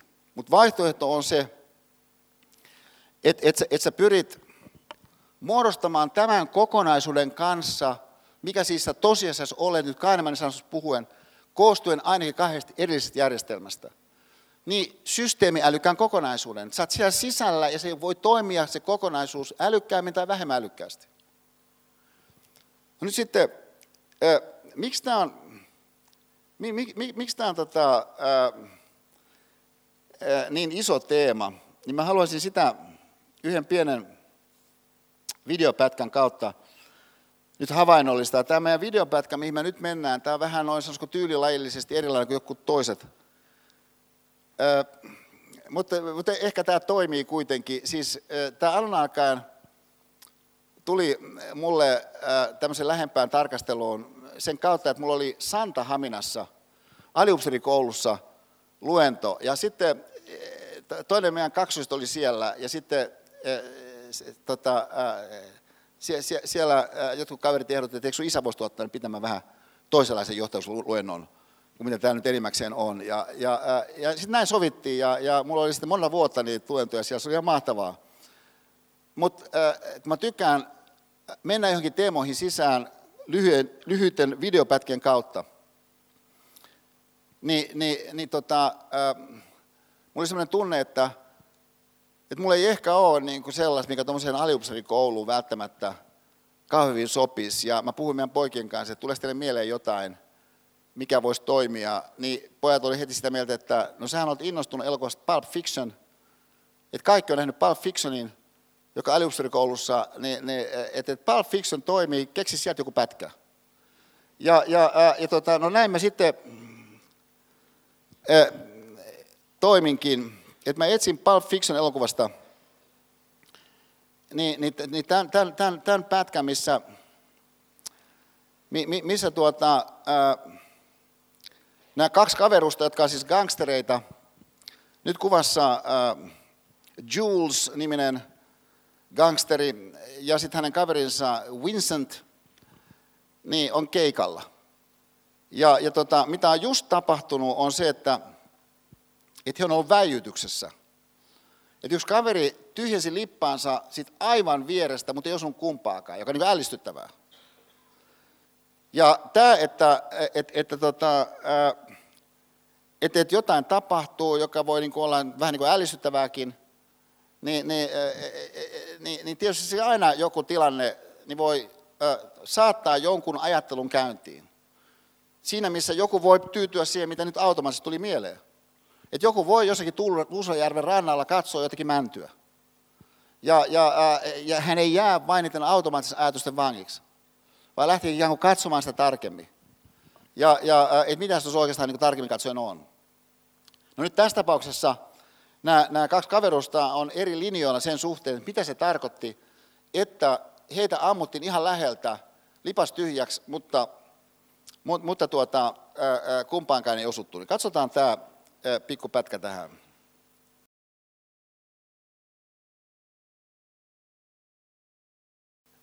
Okei, mä keskitän tuohon. Tota, äh, serious gourmet shit. Ni, ni, ni, tota, no nyt, äh, jos ajatellaan, jos ajatellaan tuommoista tilannetta, missä, äh, mi, mi, missä joku, niin tota, äh, niin esimerkiksi pesee kätensä, niin sitten kun hän on pessyt nämä kätensä ja pyyhkii ne johonkin pyyhkeeseen, niin on mahdollista, että se pyyhe likaantuu. Jolloin voidaan kysyä, miksi tämä pyyhe likaantuu. No tähän voidaan vastata, no tämä pyyhe likaantui sen takia, että käytös oli niin heikkoa saippua. Ja, ja äh, vastaavasti, että äh, sanotaan että vaikka, että sä keskustelet jostakin kysymyksestä, sä oot vaikka auton etupenkillä, niin, niin siinä matkustajan puolella ja, ja joku sun kaveri ajaa sitä autoa, että keskusteltiin jostain – ja äh, ette pääse oikein yhteisymmärrykseen siitä jostain asiasta, mistä keskustelisi etupenkillä, mutta takapenkillä kuten kaveri. Niin näin ollen on luontava kysyä, no mitä mieltä hän on. Mutta kun sä saat herrasmies, niin, niin kun sä puhut nyt hänelle sen takapenkillä, niin sen käännyt häneen päin. Mutta kun sulla sattuu olenkin pistoli kädessä, niin se niin tulee mukana kanssa siinä, kun sä haluat niin kuin, katsoa silmiin. Sä tuli Saarisen luennolle, ehkä nähnyt sen YouTubesta, niin, niin, niin, niin että et kuuluu katsoa silmiä näin, kun sä kysyt sen kysymyksen, että mitä mieltä sä oot Marvin tästä. Ja, ja jolloin sitten voi käydä niin, että se pistoli, mikä myöskin nyt sitten kääntyy sen takapenkille, laukeaa. Ja, ää, ja Marvinin pää lentää ympäri autoa. Nyt voidaan kysyä, että et, et, minkä takia on nyt teit? Ja voidaan vastata, että ei mulla ole tarkoitus sitä tehdä, että et, sä varmaan ajoit niin kuin kuoppaa just siitä syystä sä voit näin väittää, koska sun tarkoitus ei ollut ampua Marvinin päätä ympäri autoa. Ja, ja tämä Vincent Vegan filosofian keskeinen kohta, syytä muita, niin tähän me nähdään Yhdysvaltojen presidentin taholta joka päivä. Että et, ei tapahdu mitään niin, että joku ei olisi tehnyt muu kuin hän jotakin väärin. Ja, ja, ja se hyvä uutinen tässä on se, että sä pystyt aina väittämään koskien ihan mitä tahansa asiaa, että jos joku asia olisi ollut toisin kuin nyt oli, niin se mitä nyt tapahtuu, niin se ei olisi tapahtunut.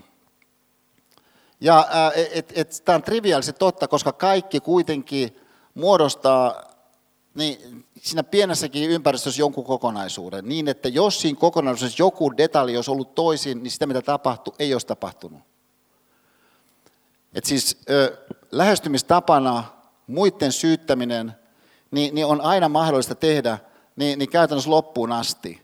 Niin, niin semmoisella tavalla, että sitten jos samanaikaisesti on tilanne sellainen, että et, et, et, et, et sulla on tosi paljon niin, ää, teknologiaa, joka sen sun syytöslausekkeen systeemi yksitasoisesti, uskottavasti ja voimallisesti saa jossakin yhteisössä menemään läpi koko ajan – ja sitten samanaikaisesti on myöskin niin, että systeemi kaksitasoisesti erilaiset tavat, millä joskin yhteiskunnassa, niin kuin yhteiskunnissa on, järjestäytyneessä yhteiskunnissa, tapoja esimerkiksi oikeuslaitoksen kautta, niin tuoda yhteiskunnalliseen prosessiin, eli siihen yhdessä elettyyn prosessiin mukaan, niin ää, systeemi kaksi harkintaa, niin jos sä pystyt senkin myöskin sitten ää, niin, niin, ää, hajottamaan tai jollakin tavalla korruptoimaan. Myöskin sitten voisi sanoa, että tiedehän on yksi tapa, millä järjestetty yhteiskunta voi jostakin asiasta, joka on monimutkainen, päästä selvyyteen, mikä se on. Voisi sanoa, että niin aika, aika minimaalisesti, että jos ilmasto muuttuu, niin se on varmaan aika monimutkainen tapahtuma. Ja tämän takia niin se on niin kuin sellainen, missä todennäköisesti tarvitaan ihan tosi tosi paljon hyvin niin kuin paneutuvaa, aivan erityistä tutkimusta, joka sitten niin kuin edes pääpiirteet voi saada selville. Mutta kun sun ei tarvitse koko instituutio ottaa vakavasti, vaan sä voitkin systeemi yksitasoisesti väittää, että se asia on vain jollakin tavalla. Ja sitten jos teknologiat on sellaisia, että tämän viestin saa kaikumaan ihan niin kuin valtavalla voimalla, niin saat vahvoilla, niin systeemi yksi, niin, niin syistä, niin toimimaan Vincent Vegana. Sitten samanaikaisesti ää, sitä sun Vincent Vega-filosofiaa tosi hedelmällisesti ruokkii se, että jos sä ärsynyt helposti, koska nyt kun sä ärsynyt helposti, sun on helpompi keksiä niin, niin, äh, siitä ympäristössä sellaista, mitä sä voit sitten syyttää. Että on niin kuin huono idea olla, olla, olla liian onnellinen, liian jotenkin niin kuin kytköksissä elämän niin kuin laajempaan kokonaisuuteen. Koska silloin sä et välttämättä yhtä herkästi halua edes syyttää sitä jotain. Että et, et, just jonkun perheen sisällä esimerkiksi, jos, jos, jos ihmiset rakastaa toisiaan, jos ihmiset haluaa elää toisessa kanssa, ihmiset hyväksyvät se tosiaan, että olemme aina osa tätä samaa perhettä, niin tämän takia niin sulla on joku, joku kynnys siihen, että sä syyttää sitä toista, niin kun pyrit kuitenkin katsomaan, että oletko sä ehkä itse jonkun asteisesti osa syytä tähän. Äh, kolmas pointti Vincent Vega filosofiassa on se, että, että mitä tahansa tapahtuu, niin sun ei kannata jäädä sitä sen kummemmin ihmettelemään. Ja että et sä meet sen suhteen systeemi yksitasoisesti ja keksit jonkun sitten, miksei se ole oikeastaan ihmeteltävää. Et jossakin TV-sarjassa esimerkiksi ihan vastaava tapaus. Että et ehkä se on jossakin määrin epätavallista, vähän niin kuin freaky, but it happens. Et, et, niin kuin jos sanotaan vaikka me suomalaisina, että siis onko tosiaan ollut niin, että, että Nokian matkapuhelinryhmä – niin että sillä oli 40 prosentin, maailman, 40 prosentin markkinaosuus maailmanlaajuisesti. 40 prosenttia. Ja tämä tilanteessa, missä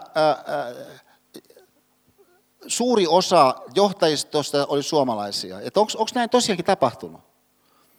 Voisi sanoa, joo, että noin on tapahtunut, mutta on muutakin tapahtunut. Että on tapahtunut sillä tavalla, että, että pieni Suomi pysäytti puna-armeija toisessa maailmansodassa. Että ei sinun sitä jäädä ihmettelemään.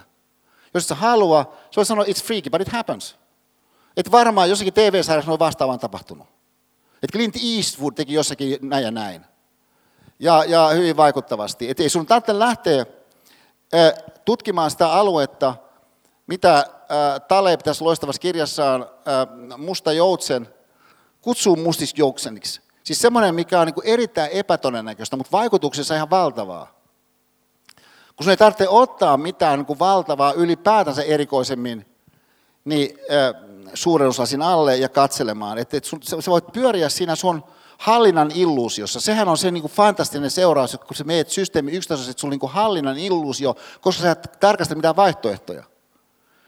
Et, et, et, ja, ja nykypäivän elämässä niin tietenkin on niin, että se on paljon tätä niin kuin Le Big Mac-teemaa.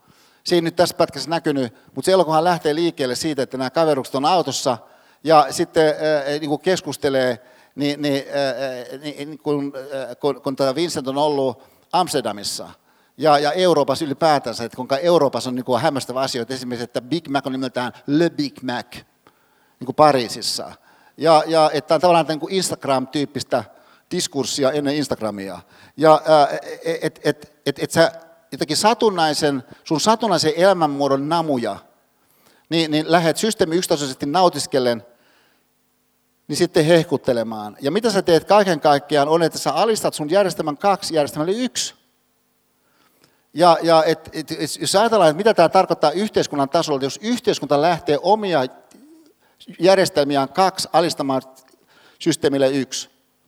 Niin se tarkoittaa silloin sitä, että, että ei ole oikeuslaitosta, että esimerkiksi, että jos on niin oikeuslaitos, niin se, se, se voidaan tehdä semmoisessa, kuten nyt Yhdysvalloissa viimeksi tehtiin, että sulla on oikeus istua, mutta ei saa tuoda todistajia.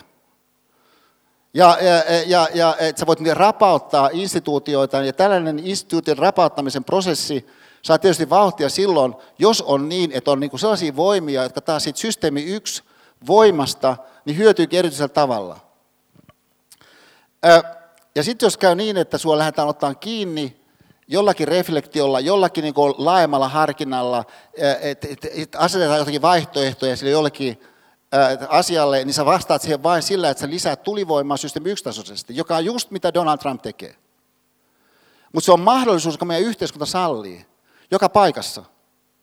Mutta vaihtoehto sun kannalta yksilötasoisesti on se, että, että sä tiedostat tämän, että susta itsessä on tämä sama voima meneillään koko ajan. Niin se niin halu mennä sen pohjalta, mikä on automaattisesta. Halu mennä sen pohjalta, mikä niin vaan tuntuu oikealta.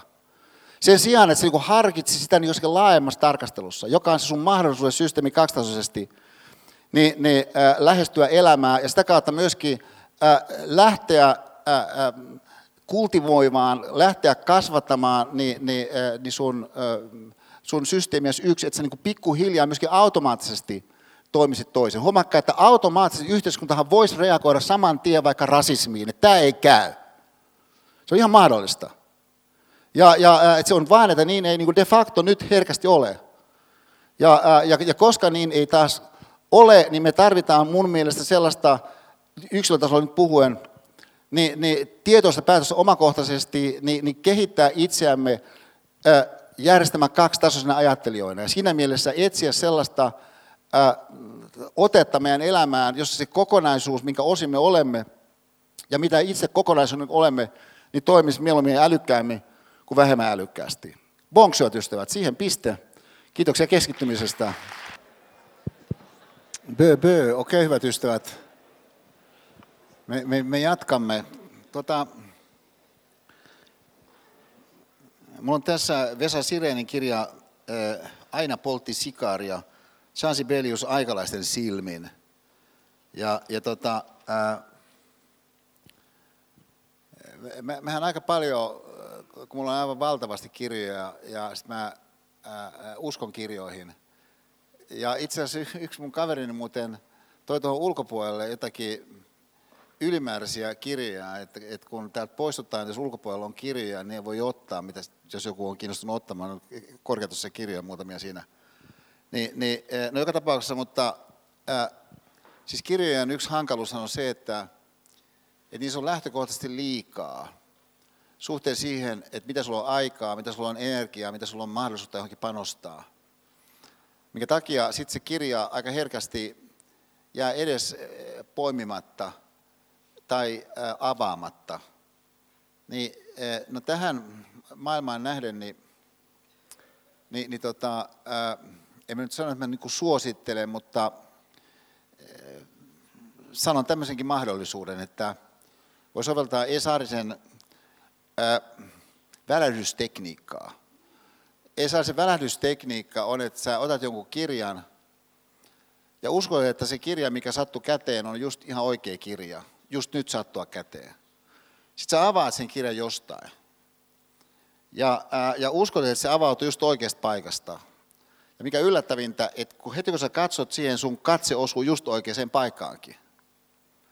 Ja, ja ää, siis mä en suosittele tätä niinkään tenttiin valmistautumisen yhteydessä, mutta toisaalta niin kyllähän sä nyt voisit sen sun suhteen kirjoihin muodostaa mullekin pohjalle – kun sen nimenomaan sen funktionaalisen tapahtuman yhteyteen, mikä on tenttiin valmistautuminen. Että toki meidän elämämme on koko ajan meneillään nyt ja tästä eteenpäin aina, niin kauan kuin se jatkuu, minkä nähden sitten mahdollisuus rikastua sit jostakin on siis olemassa. Ja ää, nyt siis välähdystekniikka niin on ää, oikeastaan väylä, minkä kautta potentiaalisesti rikastua – No siis tämä, yksi, yksi mun ystäväni suositteli tätä kirjaa ja sitten äh, sit mä hankin tämän äh, antikvaari.fi niminen äh, väylähän on ihan fantastinen nykyisin loppumyyteen kirjojen hankkimisen suhteen. Ja, ja, ja kirjat on ihan tosi halpoja myös. No, äh, no sitten mä saan tämän kirjan ja sitten mä avaan tämän kirjan. Ja äh, että mä oon siis lukenut tässä kirjassa siis ainoastaan tämän yhden, yhden sivun, ja siitäkin vain yhden osan.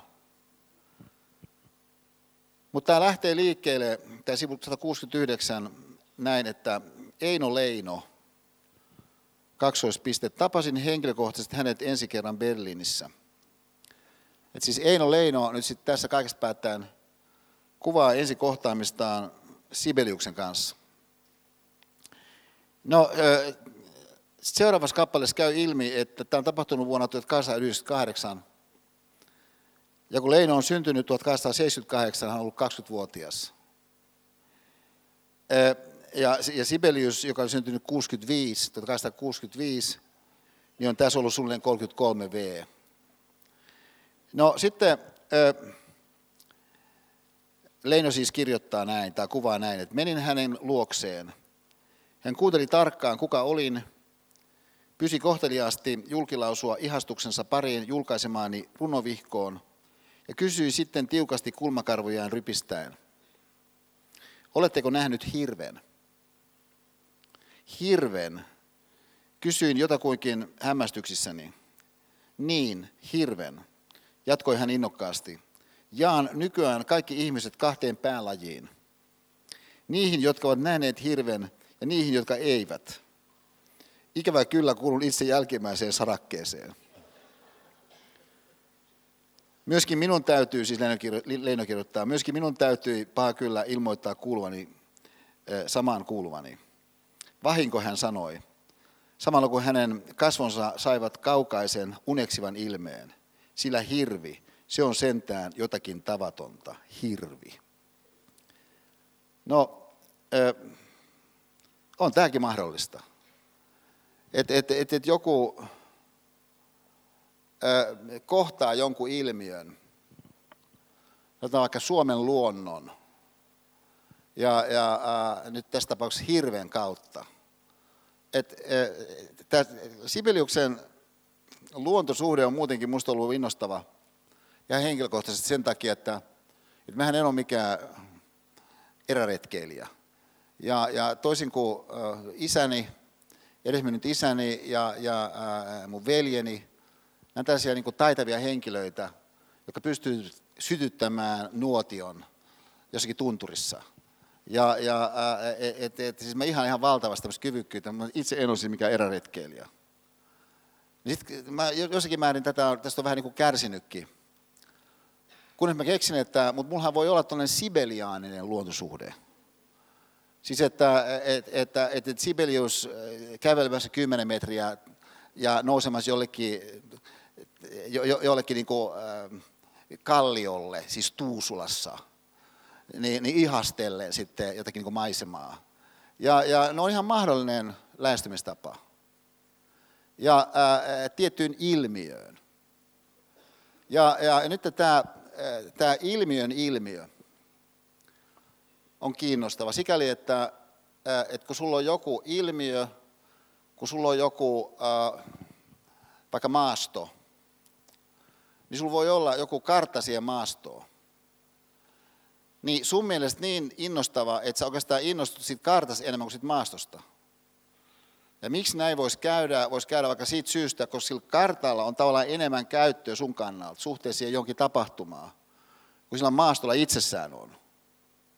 Ja näin ollen sitten sä, sä käytännössä marginalisoit valtaosan siitä ilmiöstä, eli siitä maastosta, ja tuijotat sitä karttaa, ja sitten vaan siinä mitassa ikään kuin otat yhteyden siihen kartan ulkopuoliseen maisemaan, kun sen jonkun tekemisen kannalta on niin kuin paikallaan.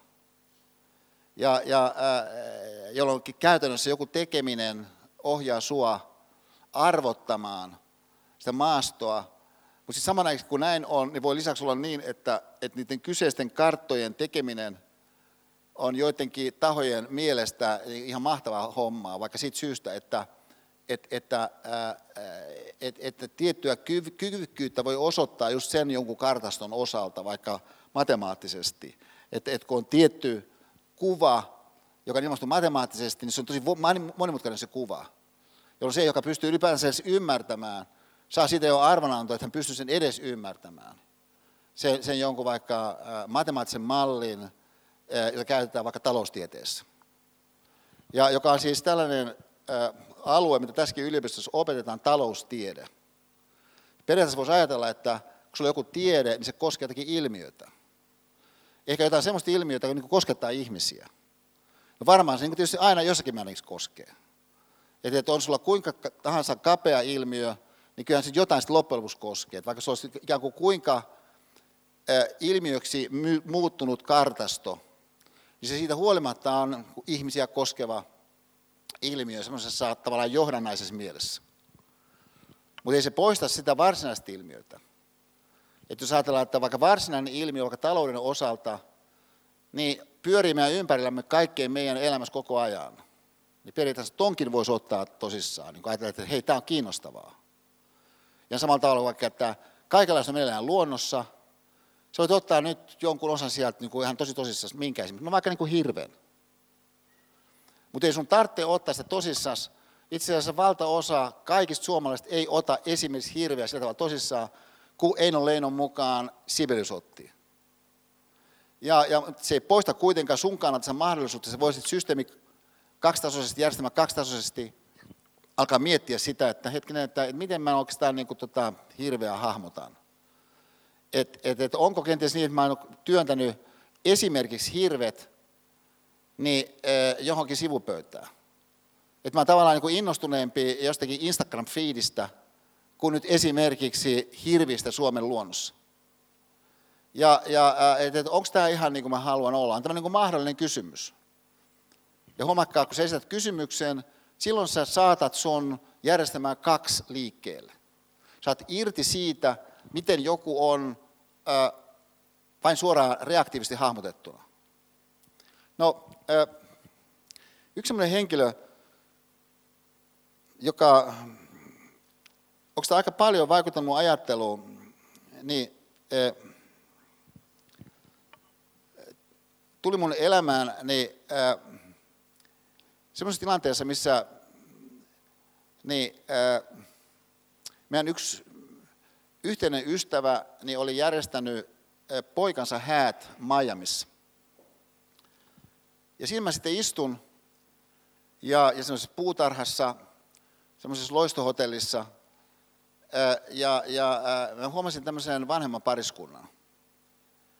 Ja, ja äh, mä kysyin mun vieressä istuvalta Lentä Airistolta, että et, et kuule, tiedätkö kuka toi on toi, tota, tyylikään näköinen herra, niin, niin Lenita sanoi, että joo, että toi on, toi on tota, professori Edmund Phelps, että, että hän on vuoden 2006 taloustieteen nobelisti. Ja tämä lady hänen seurassaan on hänen argentinalainen puolisonsa nimeltään Vivian. Ja, ja tota, no sitten sen seremonian jälkeen, niin mä menin puhumaan tälle pariskunnalle ja äh, esitin näin, että et, et, et, anteeksi, kun mä seurasin teitä siellä, kun mä olin esittäytynyt, mä tuossa seurasin teitä, niin äh, mä en voinut olla paljon merkille sitä, että, että teidän, teidän suhteensa on ihan selvästi niin magiikkaa. Et mikä on tämän teidän rakkauden salaisuus? Mä kysyin, äh, herran Nobelistilta ja hänen puolisoltaan, ja joka innosti heitä tämä kysymys. Ja siinä sitten jutellaan ja, ja samalla liikutaan kohti sitä aluetta, mihin illallinen oli katettu. Tuessa tuonne meidän pöytään ja siinä mä sitten asetun ja semmoinen pyöreä pöytä, siinä oli ehkä sitten kymmenen ihmistä loppujen lopuksi ja, ja, ja tota, Bengt Holmström muun muassa tuli sitten siihen ja siinä oli tämmöisiä taloustieteen ihmisiä. Ja, ja, mutta mut talousnobelisti Phelps siinä sen pöydän keskushenkilönä ja, ja että hän on tosi, tosi hauska myöskin seuramiehenä ja, ja tietenkin hyvin niin kuin sivistynyt ja, ja, ja, ja laaja. Ja, ja se on ihan mahtava ilta ja siinä sitten tämä, tämä meidän ystävämme, yhteinen ystävämme Pentti Kouri, jonka pojan häät oli kysymyksessä, oli järkännyt todella siis niin huikeat viinejä ja, ja niitä sitten koko ajan kaadetaan siinä. Ja siinä kun kaksi tuntia ehkä oli, oli siinä iltaa kulunut, niin jälleen viinilasit täytetään ja kun on täytetty, niin myöskin herran Nobelistilta, niin Rouva Phelps sanoi aika kuuluvasti siinä yli sen pöydän, että Ned, that's enough. Et nyt riittää. No itsekin tämän lauseen muutaman kerran kuulleena. Silloin aikaisemmin vielä, kun mä, mäkin jossakin määrin join viiniä ja, ja, ja alkoholi ylipäätänsä, niin eh, no mä panin merkille, että herra nobelisti otti tuon lauseen kyllä aika paljon rakentavammin kuin mitä ei Saanne monta kertaa on ottanut. Et, et, eh, et siinä oikeastaan, mulla kävi mielessä, että et, et herra nobelisti oli sisäistänyt tämmöisen pointin, että okei, sä voit olla taloustieteen nobelisti ja hallita uskomattoman monimutkaisia matemaattisia rakenteita, mitä käytetään taloustieteessä ja talousteoriassa, mutta sä et silti välttämättä pysty laskemaan viiteen. Jos täytyisi laskea viinilaseja yli jonkun ajan esimerkiksi, täysinä laseina, kun niitä kaiken aikaa täytetään. Ja, ja et, et sulla voi olla oikeastaan niinku yllättävän tuommoinen alkeellinen tavallaan heikkous osa sitä sun koneistoa, sitä kokonaisuutta, mikä sä olet. Ja minkä nähdään, sitten voi sanoa, no ei tuossa mitään isompaa ongelmaa eikä kumminkaan ole, koska se voi olla, että sä oot enimmäkseen sellaisessa tilanteessa, missä noin voi käydä, että sä et osakaskin viiteen, sellaisen henkilön kanssa, joka paitsi, että hän on synnyttänyt sulle vaikka kaksi lasta ja aika pitkälti kasvattanut ne lapset, ja, ja, ja myöskin vienyt upeasti omaa uraansa ja tukenut sun uraansa koko ajan, ehkä vuosikymmeniä, niin tämä henkilö, on, hänellä on myöskin sellainen uskomaton kyky, hän pystyy laskemaan viiteen. Niin tässä haasteellisessa lajissa, joka on viinilasi, mitä sä juot. Ja, ää, ja kun hän sattuu olemaan siinä mukana, niin ei muuta tarvita kuin, että sä oot avoin sille, kun hän sitten tässä kertoo. Niin, tämä kumminkin on yllättävän vaikea niin tuollaiselle ihmiselle. Että tavallaan voisi sanoa, että et, et automaattisesti se sun reaktios tuollaiseen niin voikin olla sellainen, joka siis sen sijaan, että se palvelisi sua se ajatus, se nimenomaan niin, niin aiheuttaakin sulle itsellesi kielteisiä seurauksia, siis ajatus, mikä automaattisesti syntyy. Sen lisäksi niin myöskin siihen teidän yhteiseen elämisen kenttään tulee kielteisiä seurauksia, joka vieläpä on dynaaminen, siis on systeeminen yli ajan, koska tämä toinen todennäköisesti jossakin määrin ennen pitkään ärtyy siitä, että, että kun silloin kuitenkin seuraavan päivän nähden niin erilaisia seurauksia, sä nukut huonommin ja kaikenlaista, niin, niin ihan selvästi nähtävissä, kun vuosien ajasta seuraa. Mä en edes saa sanoa siitä. Niin näin ollen syntyy siis sellainen takaisin kytkentä joka sitten monella tavalla voikin olla itse asiassa hyvän elämän suhteen hyvinkin vahvasti niin sen mahdollisuuksiin nakertava.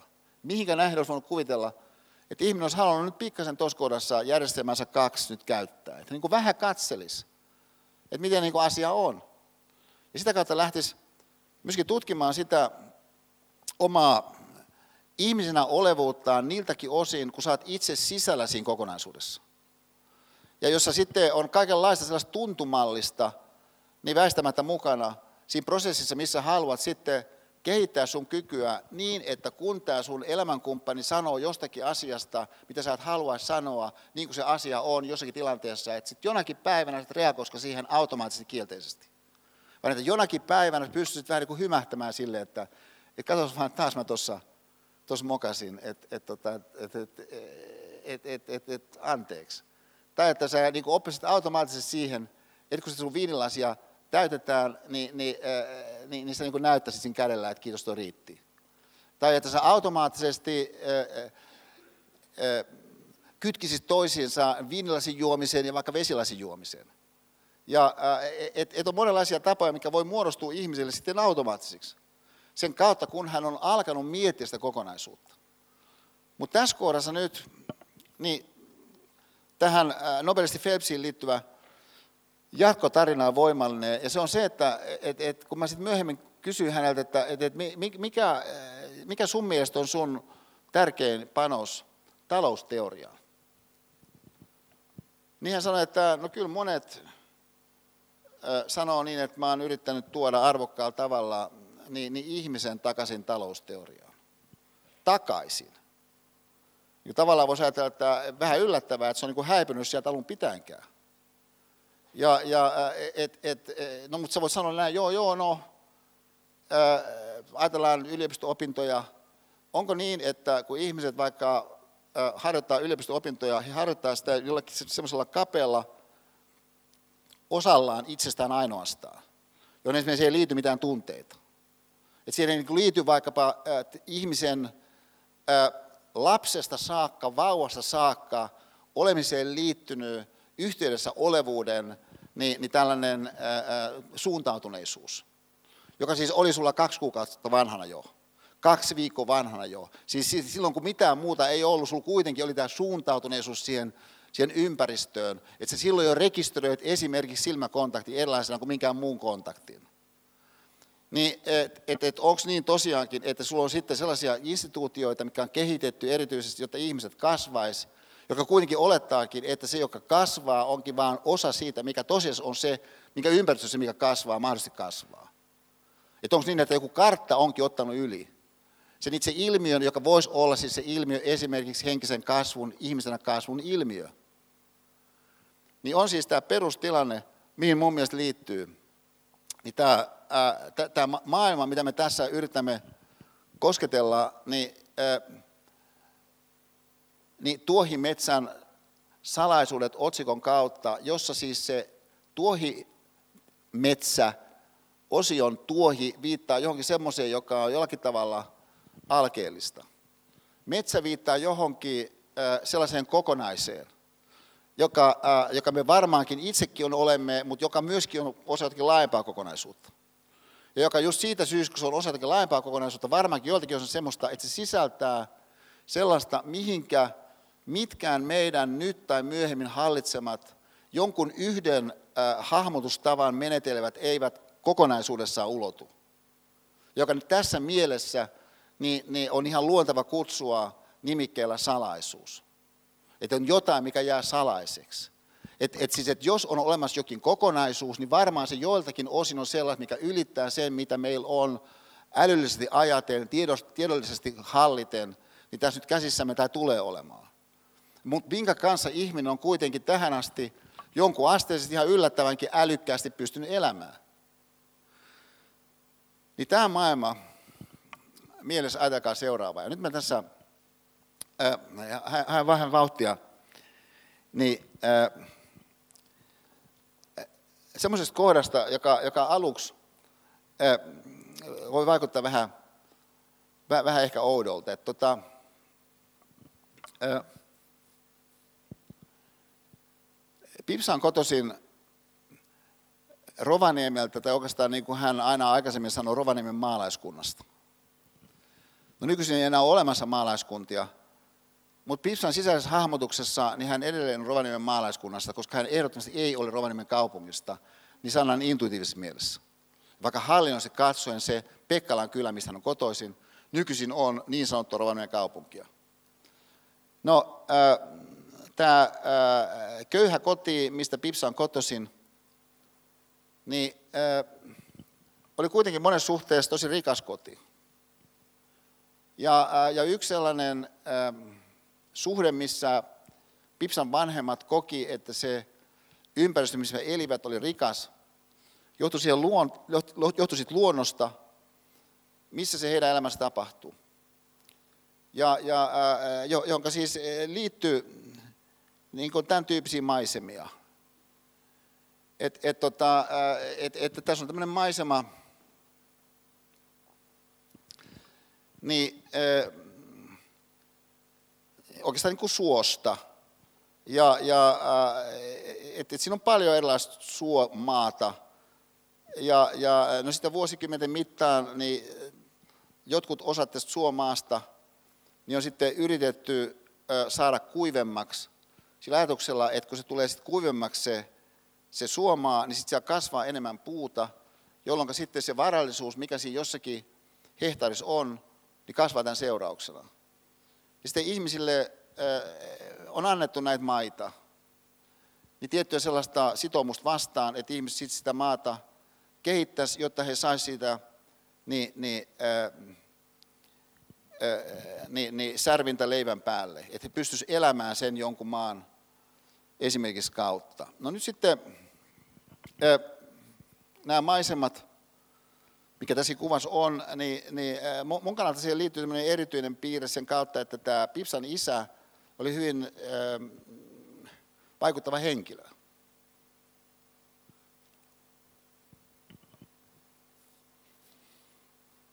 Tämä oli tämmöinen pohjoinen zen mestari, mä sanoisin, jolle Pipsa, joka toimi lentoemäntänä ja sitten Finnairin purserina, niin vuodesta toiseen esitti isälleen, että, että, että isä, että haluaisimme veisin sut johonkin matkalle. Lontooseen, New Yorkiin, Singaporeen, Tokioon.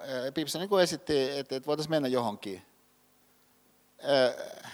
No, Onni Kaihua ei kokenut tätä niin tärkeänä tätä mahdollisuutta. Annetaan se, että et, et, et hän siinä eli kuitenkin niin kuin, Kaihuan vaarassa. Ja, ja ne, ne, ne hillamaastot siellä, siis kaikki se kauneus, mitä hänen mielestään siellä oli, niin, niin oli niin yliverta siihen nähden, mitä niin ajatteli, että jossakin Tokiossa olisi niin kuin vaikka koettavissa. Niin kuin sitä mitenkään sen enempää väheksymättä. No, viime vuonna tapahtui sillä tavalla, että et, et, tota, yhtenä päivänä Pipsan veli, joka asuu Rovaniemellä, otti meihin yhteyttä, että ne Ukin Suometsämaiden naapuritontti on pakkohuutokaupassa. Ja, ja tota, no mä kysyin, että onko siinä suota? No Martti sanoi, että oh, no, sehän siinä on suota, on nimenomaan on suota. Että on siinä vähän, vähän sitten sellaista, kuin metsämaatakin, mutta että se on niin kuin enimmäkseen se on just nimenomaan suota. Että, et, et, mutta miksi, miksi kysyt? Mä sanon sen takia, kun mä olen niin innostunut suosta. Ja, ja, ja tota, sitten mä jatkoin vielä, että on, onko siinä jotakin ehkä niin suolampia? Ja Martti sanoi, että joo, kyllä näiden papereiden perusteella näyttäisi olevan, että on. Ja, ja et, et, et, tota, No sitten mä vähän rupesin paneutua siihen asiaan, koska mua kiinnosti se, että, että, että mulla olisi tämmöistä suota. Ja ää, osoittautui, että sitten kun mä siihen asiaan vähän paneuduin, että on sitten tota, tämmöinenkin käsite kuin joutomaa, mitä sitten kun virallisesti arvioidaan, esimerkiksi jonkun pakko huutokaupan yhteydessä, että mitä jonkun vaikka 100 hehtaaria jotain arvo on, että, että ihmiset tietää, mit, miten on ostamassa. Niin se oikeastaan niin suomalaisessa ympäristössä niin, niin arvioidaan tosi tarkasti se maapohja ja mitä puulajeja siellä mitäkin on, kuinka paljon. Ja, ja ihan tosi, tosi tarkasti. Se on hyvin vaikuttava osa meidän tällaista järjestäytynyttä yhteiskuntaa, että et, et, et joku voi olla jossakin Helsingin punavuoressa – ja sitten käytännössä aika lailla tarkasti päästä paneutumaan siihen, että esimerkiksi, että mikä, mikä joku tietynlainen suometsätila jossakin Rovaniemen entisessä maalaiskunnassa, niin minkälainen se on. Ja yksi käsite, mitä siis tässä yhteydessä käytetään, on joutomaa. Tällainen joutomaa nimike varmaan aika paljon lähtee liikkeelle siis siitä, että, että metsän kasvun kannalta jotkut maatyypit on sellaisia, että se onko niin joutomaat koska siellä ei kerta kaikkiaan niin mitään kasva. Semmoista, missä olisi sitten taloudellista arvoa. Tässä on esimerkiksi kuva niin, niin joutomaasta. Tässä meidän Jerome kanssa silmäilee joutomaata. Ja tässä Esa Saaren lähtee vähän ää, tutkimaan joutomaata. Huomatkaa myöskin toi e- Esa vähän niin kuin epäröivä ote. Mä en tässä nyt näytä niitä kuvia, kun mä tulin takaisin sieltä. Ja, ja, äh, niin, niin, Mutta mut siis se pointti tässä on, tämä ilmaisu joutomaa, siis äh, tuolla Rovaniemen maalaiskunnassa ainakin nyt tässä tapauksessa, niin tämmöinen joutomaa, niin sen arvo, niin äh, silloin puolitoista vuotta tai mikä aika se oli sitten, niin oli 10 euroa, niin hehtaari. Ja, ja äh, et mä sanoisin, että tämä sana joutomaa ja sen arvo 10 euroa hehtaari, musta ei kyllä niin kuin ihan vastaa sitä, mikä se melko varmaan on tämän arvo. Ja, ja jonka takia voisi sanoa, että sulla voi olla joku kartta, esimerkiksi taloudellinen kartta jollekin ilmiölle, mutta voi olla, että se kyllä kaventaa aika lailla sen ilmiön. No nyt jos joku ilmiö kaventuu, niin eihän se ole välttämättä huono asia, kun sä voit katsoa itsestä ilmiötä. Sä niin tiedostat, että joku kartta voi olla hyödyllinen jossakin maastossa, mutta ei se nyt kaikissa maastoissa ole. Ei se missään tapauksessa ole ainakaan sama kuin on se itse ilmiö. Että on kaikenlaisia karttoja, mitä on, muodostunut, mitä on muodostunut sinusta itsestäsi vuosien mittaan. Joo, joo, mutta sitten on myöskin se ilmiö, mikä sä oot. Ja se voi olla, että sulla onkin yllättävän pitkälle se sun karttas, niin tällainen joutomaan kartta. Että et ikään kuin sun vaikka kielipää on oikeastaan joutomaata. Että sulla ei ole samanlaista kielipäätä kuin vaikka sun serkulla. Tai jollakin tyypillä oli niin kuin lukiossa. Ja, ja et, et, et se on yksinkertaisesti fakta, että sä et ole sillä niin kuin liikunnallinen kuin joku on vaikka. Ja, ja että et mennään kaikenlaisia komponentteja läpi, ja valtaosin onkin tekemys joutomaan kanssa. Mutta sulla joku ehkä on siellä sitten niin tavallaan suhteellinen valmuus, että jotain kasvaa jossain. Mutta syy, miksi mä tämän, tässä tuon esiin, on, että et, et, et, et, et kyllä mä niin väittäisin, että et, et yhtä lailla, kun tästä maasta nimike joutomaa on väärä, niin mikä tahansa sun oma kartta itsestäsi on, niin sekin on väärä. Mutta se vaihtoehto olisi käynnistää sun harkintakyky, sun, sun pohdinta, sun, sun reflektiivinen kapasiteetti, siis se mitä Kahneman kutsuu järjestelmäksi kaksi. Sen sijaan, että sä meet vaan sillä sun järjestelmällä yksi, joka saa sinut esimerkiksi uskomaan, että sun niin vuorovaikutuskyvyt niin eivät ole mitenkään kauhean kummoset. Et, et, et, että sun niin iso isä oli aivan niin hämmästyttävä just vuorovaikutuskyvyissään. Ja, ja, et, et, et, totta kai on kaikenlaisia sellaisia ihmisiä, ketä sä voit ottaa mittatikuksi suhteessa mihinkä, sit se on joutomaata, mitä sulla on siihen nähden. Kun se vaihtoehto olisi tässä kohdassa tehdä jotain sellaista, mikä nyt meidän toisen videopätkän kautta, mä toivon, niin tulee tässä voimallisesti tarkasteluun, että Tämä, tämä, seuraava pätkä valitettavasti ei löydy YouTubesta eikä, eikä verkosta oikein mistään muualtakaan, mutta mä kuitenkin nyt näytän sen, niin sitten kuvaan sen niillekin, jotka nyt katsotaan vaikka YouTubesta tai, tai sitten podcasteista kuuntelee tämän, niin, niin tämä silti toivottavasti ymmärrettävä. Ja Tämä on semmoisesta tilanteesta, missä mä tein silloiselle Ylen teemalle niin semmoisen TV-sarjan keskusteluja filosofin kanssa. Mutta se tapahtui ennen kuin niin sanotut digiboksit yleistyivät, ja tämän seurauksena niin se TV-sarja oikeastaan koskaan ei saavuttanut mitään erityisempää yleisöä.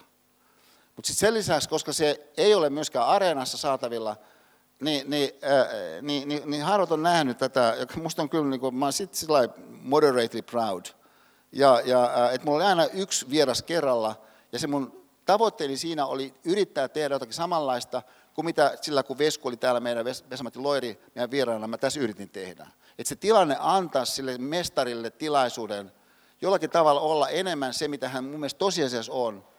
Erotuksen erilaiset kaventavat versiot siitä henkilöstä, mitkä äh, mä koin monasti niin, niin, äh, sitten julkisuuden kautta, niin äh, tuli sen henkilön osaksi. No sitten yksi henkilö, joka mulla oli siellä vieraana, niin oli maestro Leif Segerstam, joka kaikista mun kavereista, niin mä sanoisin, että, että jos nyt haluaa käyttää ilmaisua Nero, niin tässä nyt on niin mun kokemuksen mukaan se, mitä sillä nimikkeellä, jos sillä jotakin tarkoitetaan, niin voidaan tarkoittaa. Ja, ja, Mutta mut siis, mut Maestro Segersthän on ihan siis tavaton hahmo nopeudessaan ja, ja hahmotuskyvyssään ja, ja sellaisessa yhteydellisyyskyvykkyydessään, mitä hän myöskin haluaa heti käyttää.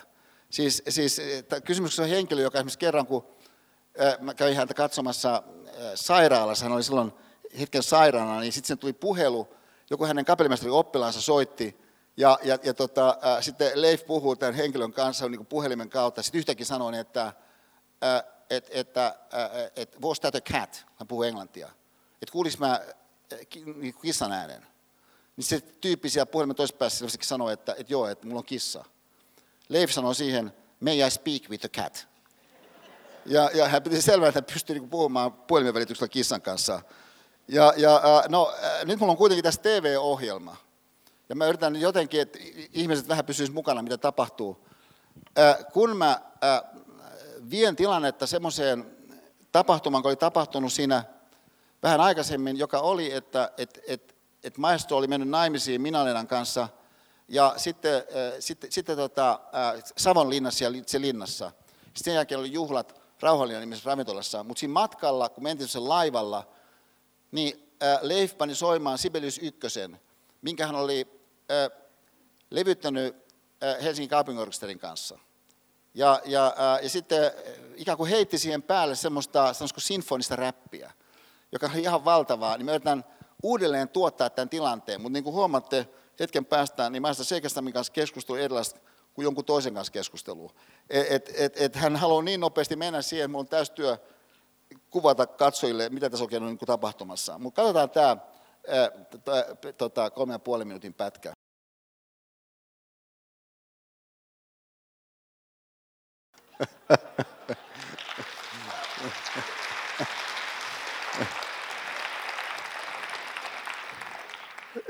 Siinä siis maestro Segerstam ja, ja äh, Sibeliuksen ensimmäisen sinfonian niin, niin kolme ensimmäistä minuuttia. Et jos, jos ajattelet näin, että et, et, timpani on sellainen värähdys siitä taustalla, että siis tavallaan tämä sivupöydän idea, että et jotain ihan tosi alkeellista, että et, niin tavallaan, että toi nyt ainakaan ei ole jotain, jotain niin tosi vangitsevaa musiikkia. Ja, ja ää, niin, niin siitä huolimatta se voi lähteä liikkeelle siitä. Ja, ää, ja jos se lähtee siihen liikkeelle, niin se voi lähteä siis liikkeelle aika pitkälti senkin kautta, että se ää, joku niin alkaa saattaa sitä liikkeelle. Ja, ja ää, että vaikka siellä on sitä, että pilveä, niin sä voit siitä huolimatta katsoa sinne horisonttiin. Ja, ja että et vaikka se tilanne itse asiassa on ihan tosi tosi tavanomainen, sä silti katsoa laajempaa tilannetta. Ja, ja että siellä jossakin Mikkelissä jonkun, jonkun ravintolan ulkopuolella, kun sä tulet siihen taksilla, sä voit katsoa jotakin horisonttia. Ja, ja miksi näin? Näin siitä syystä, että et, et sä oot antanut sen, mitä Kahneman kutsuu järjestämäksi kaksi, niin aktivoitua. Sisällä soi hakeva ajatus. Siis versus, että et, et, et, et sieltä julistaa joku jo valmis reaktiivinen ajatus. Sisällä soi hakeva ajatus. Että mitenhän tämä nyt on. Ja kun sä etenet, niin sä voit edetä niin kuin mittarimato. Et mä muistan, mä istuin siinä ja Leif sanoi tämän mittarimato. Joten niin mistä se nyt onkin keksi? Ja, ja tavallaan, että et, et, et, et se on niin ei mitenkään kauhean vaikuttava osa maailmankaikkeutta, tuonne mittarimato. Ja, ja et, et, et, aika kehno on eteneminen. Voisi sanoa, joo joo, mutta verrattuna esimerkiksi kiveen, niin hyvinkin vaikuttavaa. Ja, ja et, et siis tässä mielessä on tietenkin niin jollakin alalla, että esimerkiksi joku oppii jotakin tiettyjä yhtälöitä helpommin kuin toinen oppii niitä yhtälöitä. Tai että et, et, et, et joku, joku kieli tarttuu johonkin helpommin kuin toiseen se sama kieli tarttuu. Ja kaikenlaista on tietysti sellaista, missä se sun eteneminen voi olla vähän sen vaatimatonta ainakin aluksi, mutta ei se poista se tosiasia, että sun se mahdollisuus siihen jonkin liikkeeseen on olemassa. Ja sitten sä ehkä palaat siihen johonkin H-hetkeen, ehkä sen kautta, sä tiedostat sen tosiasian, että, että 22-vuotiaana, okei, yhtä ja toista ei ole ehtinyt tapahtua, 42-vuotiaana yhtä ja toista ei ehtinyt tapahtua, 62-vuotiaana yhtä ja toista ei ehtinyt tapahtua, mutta sä voit ajatella sen nykyhetken H-hetkenä. Niin suhteessa siihen, että mitä alkaa sitten tästä eteenpäin tapahtua.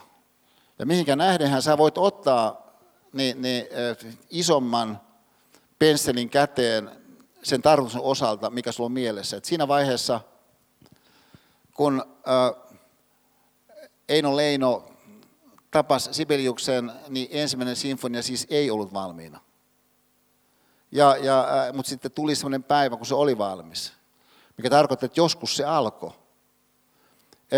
Mihin liittyy ihan tämmöinen pikku sivu huomautus tässä, että et, et, kun mä siis on ollut täällä Otaniemessä vuodesta 2001, niin sit aina silloin tällöin niin mä oon pannut merkille sen, että kun ihmisillä on opinnäytteiden kanssa ää, vähän niin kuin vaikeuksia monasti, tai ainakin silloin tällöin, että, että mikä, mikä olisi sellainen, että, olisiko joku prinsiippi opinnäytteen tekemisen osalta, niin, niin yksi meidän tutaleideistä niin kerran kiteytetään ihan mahtavasti näin, että et, et siis diplomityön tekemisessä niin keskeiset pointit on aloita.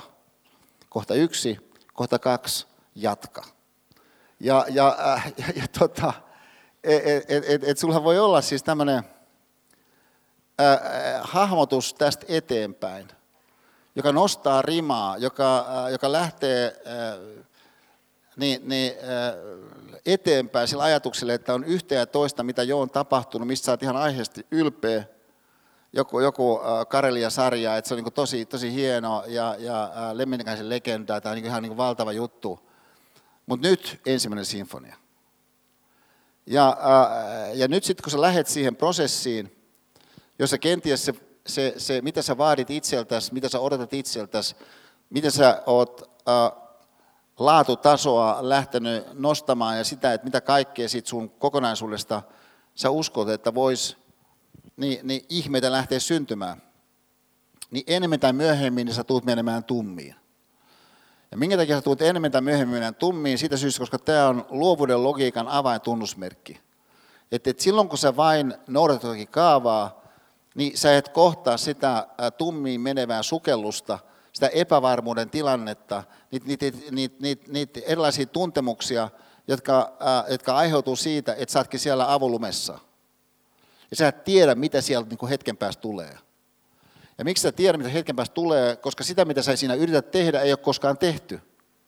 Et, et, tästä syystä siis se, se, se tummiin menemisen äh, sukellus niin on osa sitä prosessia, kuten Maiso Seikestä tässä kuvaa Sibeliuksen ykkösen alkua, että siinä tapahtuu. Mutta sitten niin luonnossa yhtäkkiä, niin se avautuukin. Ja tämähän on sellainen ilmiö meillä Suomessa, jos voisi kuvitella, että, että jos joku kansakunta tämän prinsiipin olisi sisäistänyt, niin just me suomalaiset, koska missään koko maailmassa siirtymä siitä harmaudesta ja tummuudesta ja ikään kuin äh, harman ja tumman eri sävyjen maailmasta siihen, kun kaikkialla on helakan vihreitä, siis ainoastaan vihreitä, helakan vihreitä, erityisellä tavalla hehkuvasti vihreitä, se on muutama päivä. Ja tämä, tämä luonnon logiikka sitten synnyttää se, mitä Leif kutsuu minusta niin ihanasti siinä, niin kauniisti tässä ihanana kasvavana imuna heittäytymiseen että et sen, jos Sibelius ykkösen alun kuuntelee, niin se äh, ihana kasvava imu siihen heittäytymiseen on juuri se äh, dynaamisuuden logiikka, jota sitten äh, voisi jossakin tekemisissä ajatella niin flow-tilana, että kun se alkaa yhtäkkiä sujua. Mutta se on selvää, että se joku, mikä sitten alkaa yhtäkkiä sujua, jos se on jotakin kiinnostavaa, jotakin haasteellisempaa, monimutkaisempaa, niin se ei voi saman tien aluksi heti sitä olla vaan että siinä täytyy olla joku aika, missä sä pohjustat sitä, että et se lähtee sitten liikkeelle. Ja sitten synnyttää sellaisen, mitä hän siinä kutsuu, Leif, niin, niin riikin, riikin kohta, siis tällainen Sturm und Drang, tällainen, tällainen, tällainen tavallaan kuin johtolauseke, että näin tämä on. Et, et siis, et se, mikä jonakin päivänä, kuvitellaan, että sä oot 22 tässä salissa just nyt, vaikka 20 vuotta tästä, niin, niin 20 vuotta tästä, niin voi olla, että sun ö, sun tyylis niiden ihmisten kanssa, kenen kanssa toimit. Se voi olla, että sä oot jossakin esimiesasemassa, voi olla, että sä oot jossakin johtajuusasemassa. Kuvitellaan, että näin olisi. On sellainen, että sä oot kuuluisa siitä sun tyylistä, joka tyyli niin todennäköisesti on kaikkia ihmisiä heidän asemansa katsoen, katsomatta kunnioittava. Joka, joka, joka on paneutuva, joka katsoo sitä kokonaisuutta, mutta samanaikaisesti on valmis myöskin paneutumaan yksityiskohtiin. Joka, joka ei jää liikaa johonkin detaljeihin kuitenkaan kiinni, joka, joka tarttuu toimeen, joka, joka haluaa toimia niin, että se pidemmän päälle toimii myös, eikä vain siinä välittömässä tilanteessa. Joka haluaa ratkaista niitä erilaisia ongelmia, kun syntyy. Siis sä oot kuuluisa sun systeemiälystä.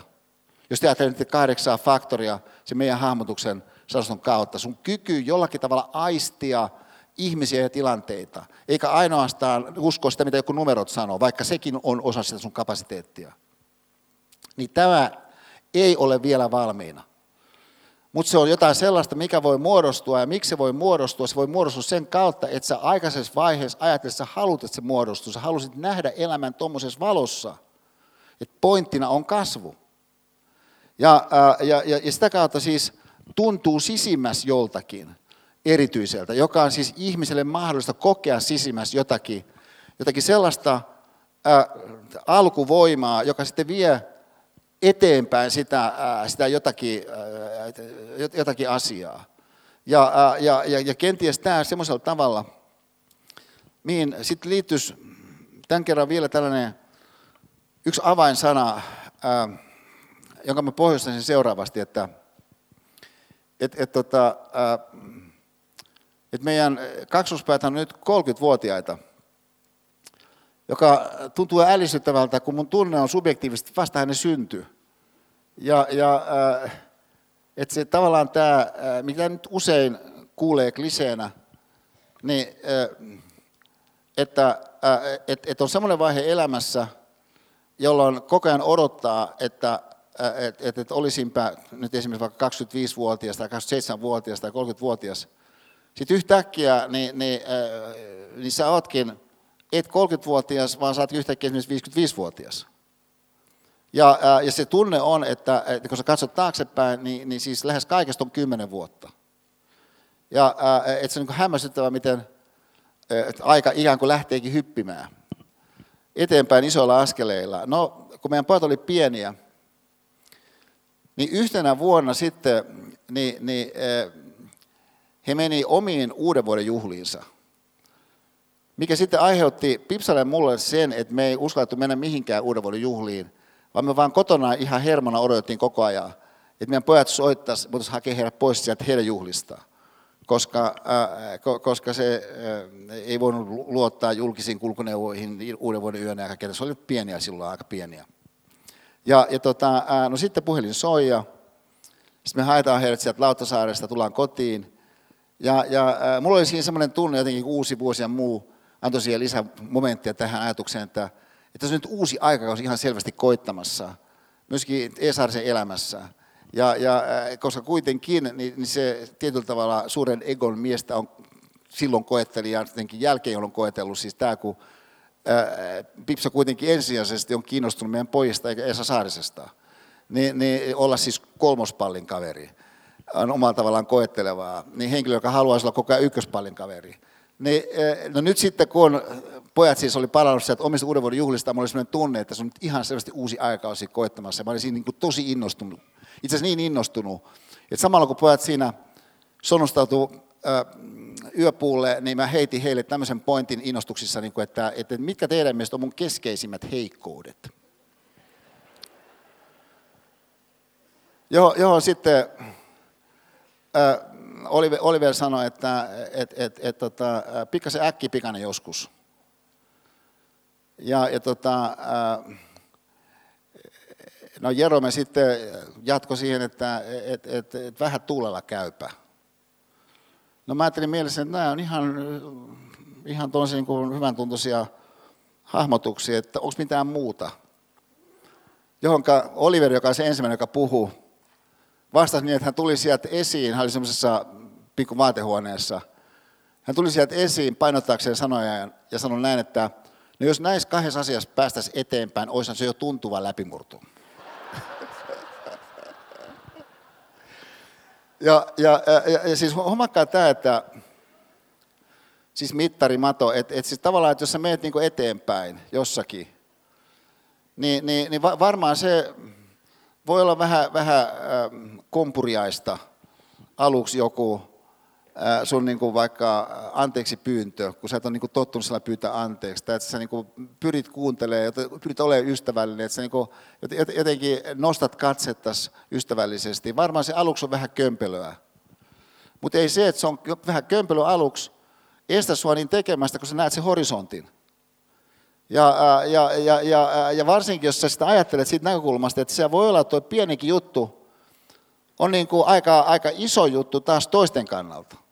Just siitä syystä, koska toiset näkee, että tässä nyt saattaakin olla kysymyksessä systeeminen muutos. että se on niin kuin korjattu kurssia kaiken kaikkiaan. Että se on niin kuin astuttu nyt oikealle tielle. Ja, ja sitä kautta siis se, ja nyt tämä on se avainsana, mitä mä kutsusin ylärekisterin ajatteluksi.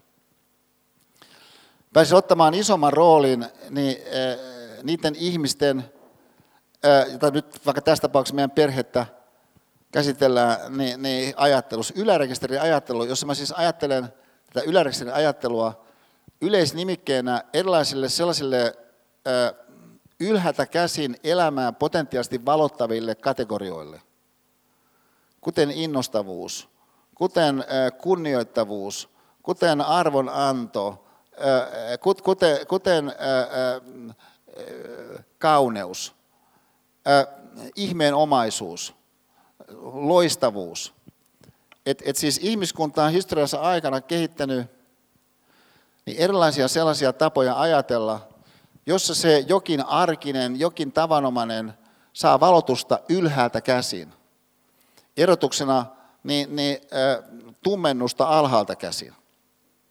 Ja nyt se sun oma ajattelu, ainakin jonkun asteisesti, ja tämähän on teema, mitä me käsittelimme sillä ajattelun, ajattelun, ajattelun luennolla, niin sun oma ajattelu on siinä mielessä aika vaikea teema suoraan lähestyä, että sun taipumus on kuvitella, että sun ajatukset on ainoastaan heijastumaan siitä, miten asia tosiasiassa on.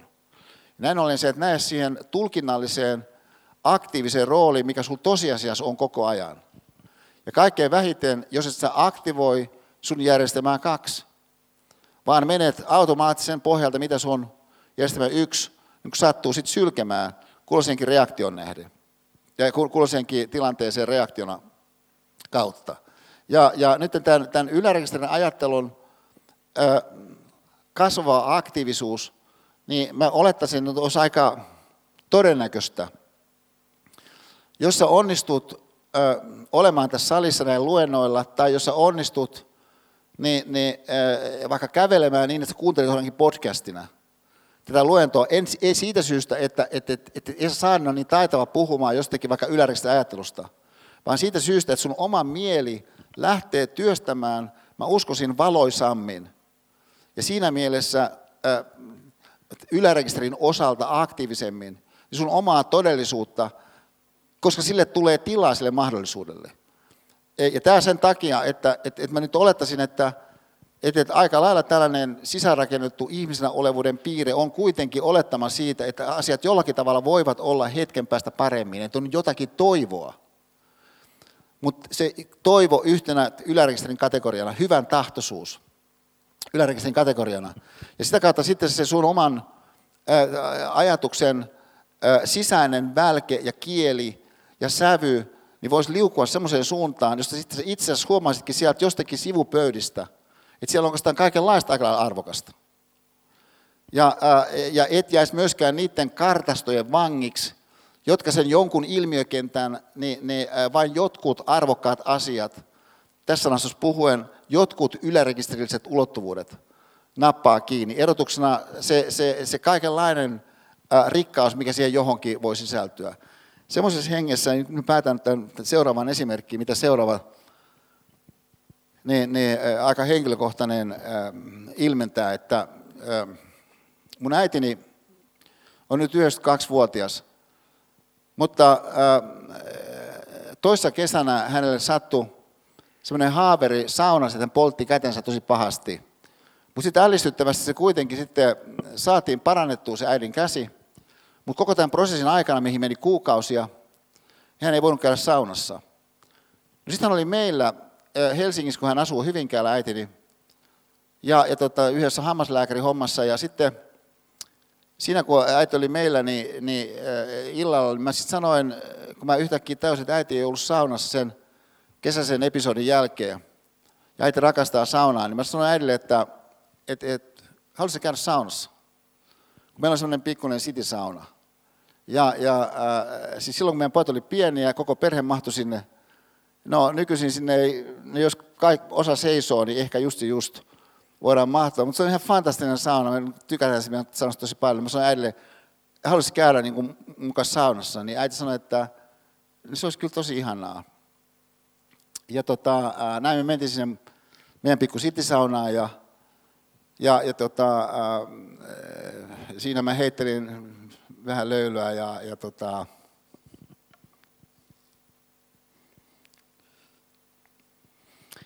Ja sitä äiti sanoi, että sä heität vähän niin kuin isä heitti. No sitten kun me oltiin siellä oltu aika niin tultiin pois ja, ja sitten mä sanoin äidille, että haluaisin pesen, pesen sun hiukset. Ja, ja tota, no hän sanoi, että se olisi kyllä tosi ihanaa. Ja näin mä sitten pesin mun äidin hiukset. No, kun mä ajattelen taaksepäin, niin tämä on oikeastaan yksi, yksi, yksi kaikkein hienoimpia hetkien sikermiä, ikään kuin pienoissinfonioita koko viime vuonna. Mutta se oli kyllä ihan tosi lähellä, se ei tapahtunut. Ja muistan siis sen tuhannosan sekunnin, kun just ennen kuin mä olen sanomassa sen lauseen, että haluaisi käydä saunassa, niin mä ennakoin hänen reaktionsa tähän lauseeseen, kun mä tiedän, että hän ei ollut saunassa. Että vaikka äitini on ihan, ihan tosi sillai, äh, hän, hän ei odota ympäristöltään mitään niin erityistä, niin, niin, niin se on niin ihan selvää, että hän tulisi sanomaan, että hän haluaa mennä saunaan, mutta se tarkoittaisi mun kannalta sitä, ja tietyt jutut, mitä mä olin ajatellut, mä tekisin siinä, siinä aikana, siinä hetken päästä, kun nyt oltaisiin saunassa, niin jää sitten tekemättä. Ja kuinka turhilta ne erilaiset asiat, mitä niistä olivatkaan, mitä mä nyt en edes muista, mitä ne olivat. Mutta sillä hetkellä ne tuntuu automaattisesti. Niin onko tämä yllättävän tärkeältä? Niin onneksi eivät kuitenkaan estäneet sitä, että me mentiin mun äidin kanssa saunaan. Niin tämä on ylärekisteri ajattelua. Ja se on myöskin järjestelmä kaksi tasosta ajattelua, siis irrottautunut siitä, mitä se välitön tilanne suoranaisesti tarjoaa ainoana vaihtoehtona. Ja tämä toivon, että tämä meidän luennollinen tilanne tai ehkä ne, ne, ne tallenteet, niin, niin myöskin sitten osaltaan voisi antaa ihmisille alustana tai avaruutena, niin, äh, mihinkä sä voit sitten astua sinne tuhimetsään ja, ja, ja, ja, ja, ja tota, häikäistyä sen salaisuuksista, mikä sä itse olet. Kiitoksia hyvät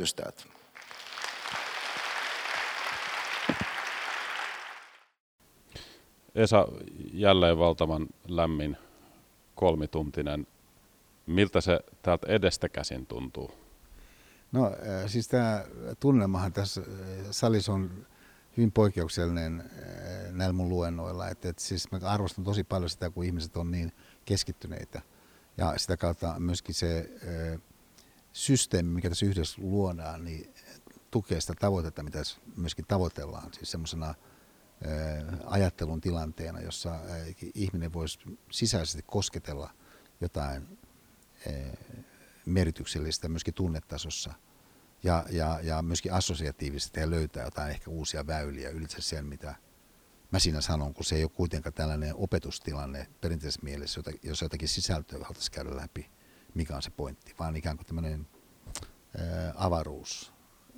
On jotenkin munkin kokemuksen ytimessä, että, että, että se jotenkin onnistut puhaltamaan semmoisen ajattelun tuulen samanaikaisesti monelle sadalle ihmiselle ja se on, se on samalla niin kuin valtavan – valtavan vaikuttava osa sitä, mitä itse asiassa yliopiston mun nähdäkseni parhaimmillaan pitäisikin pystyä olemaan. Koet sä sen äh, tähän tapaan myöskin täältä edestä katsottuna?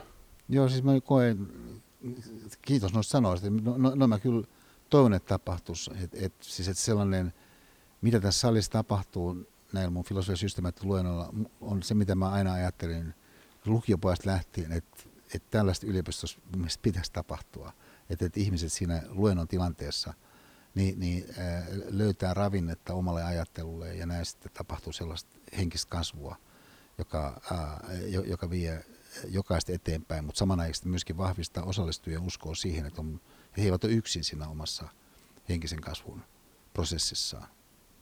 Iso kiitos Esa. Kiitoksia.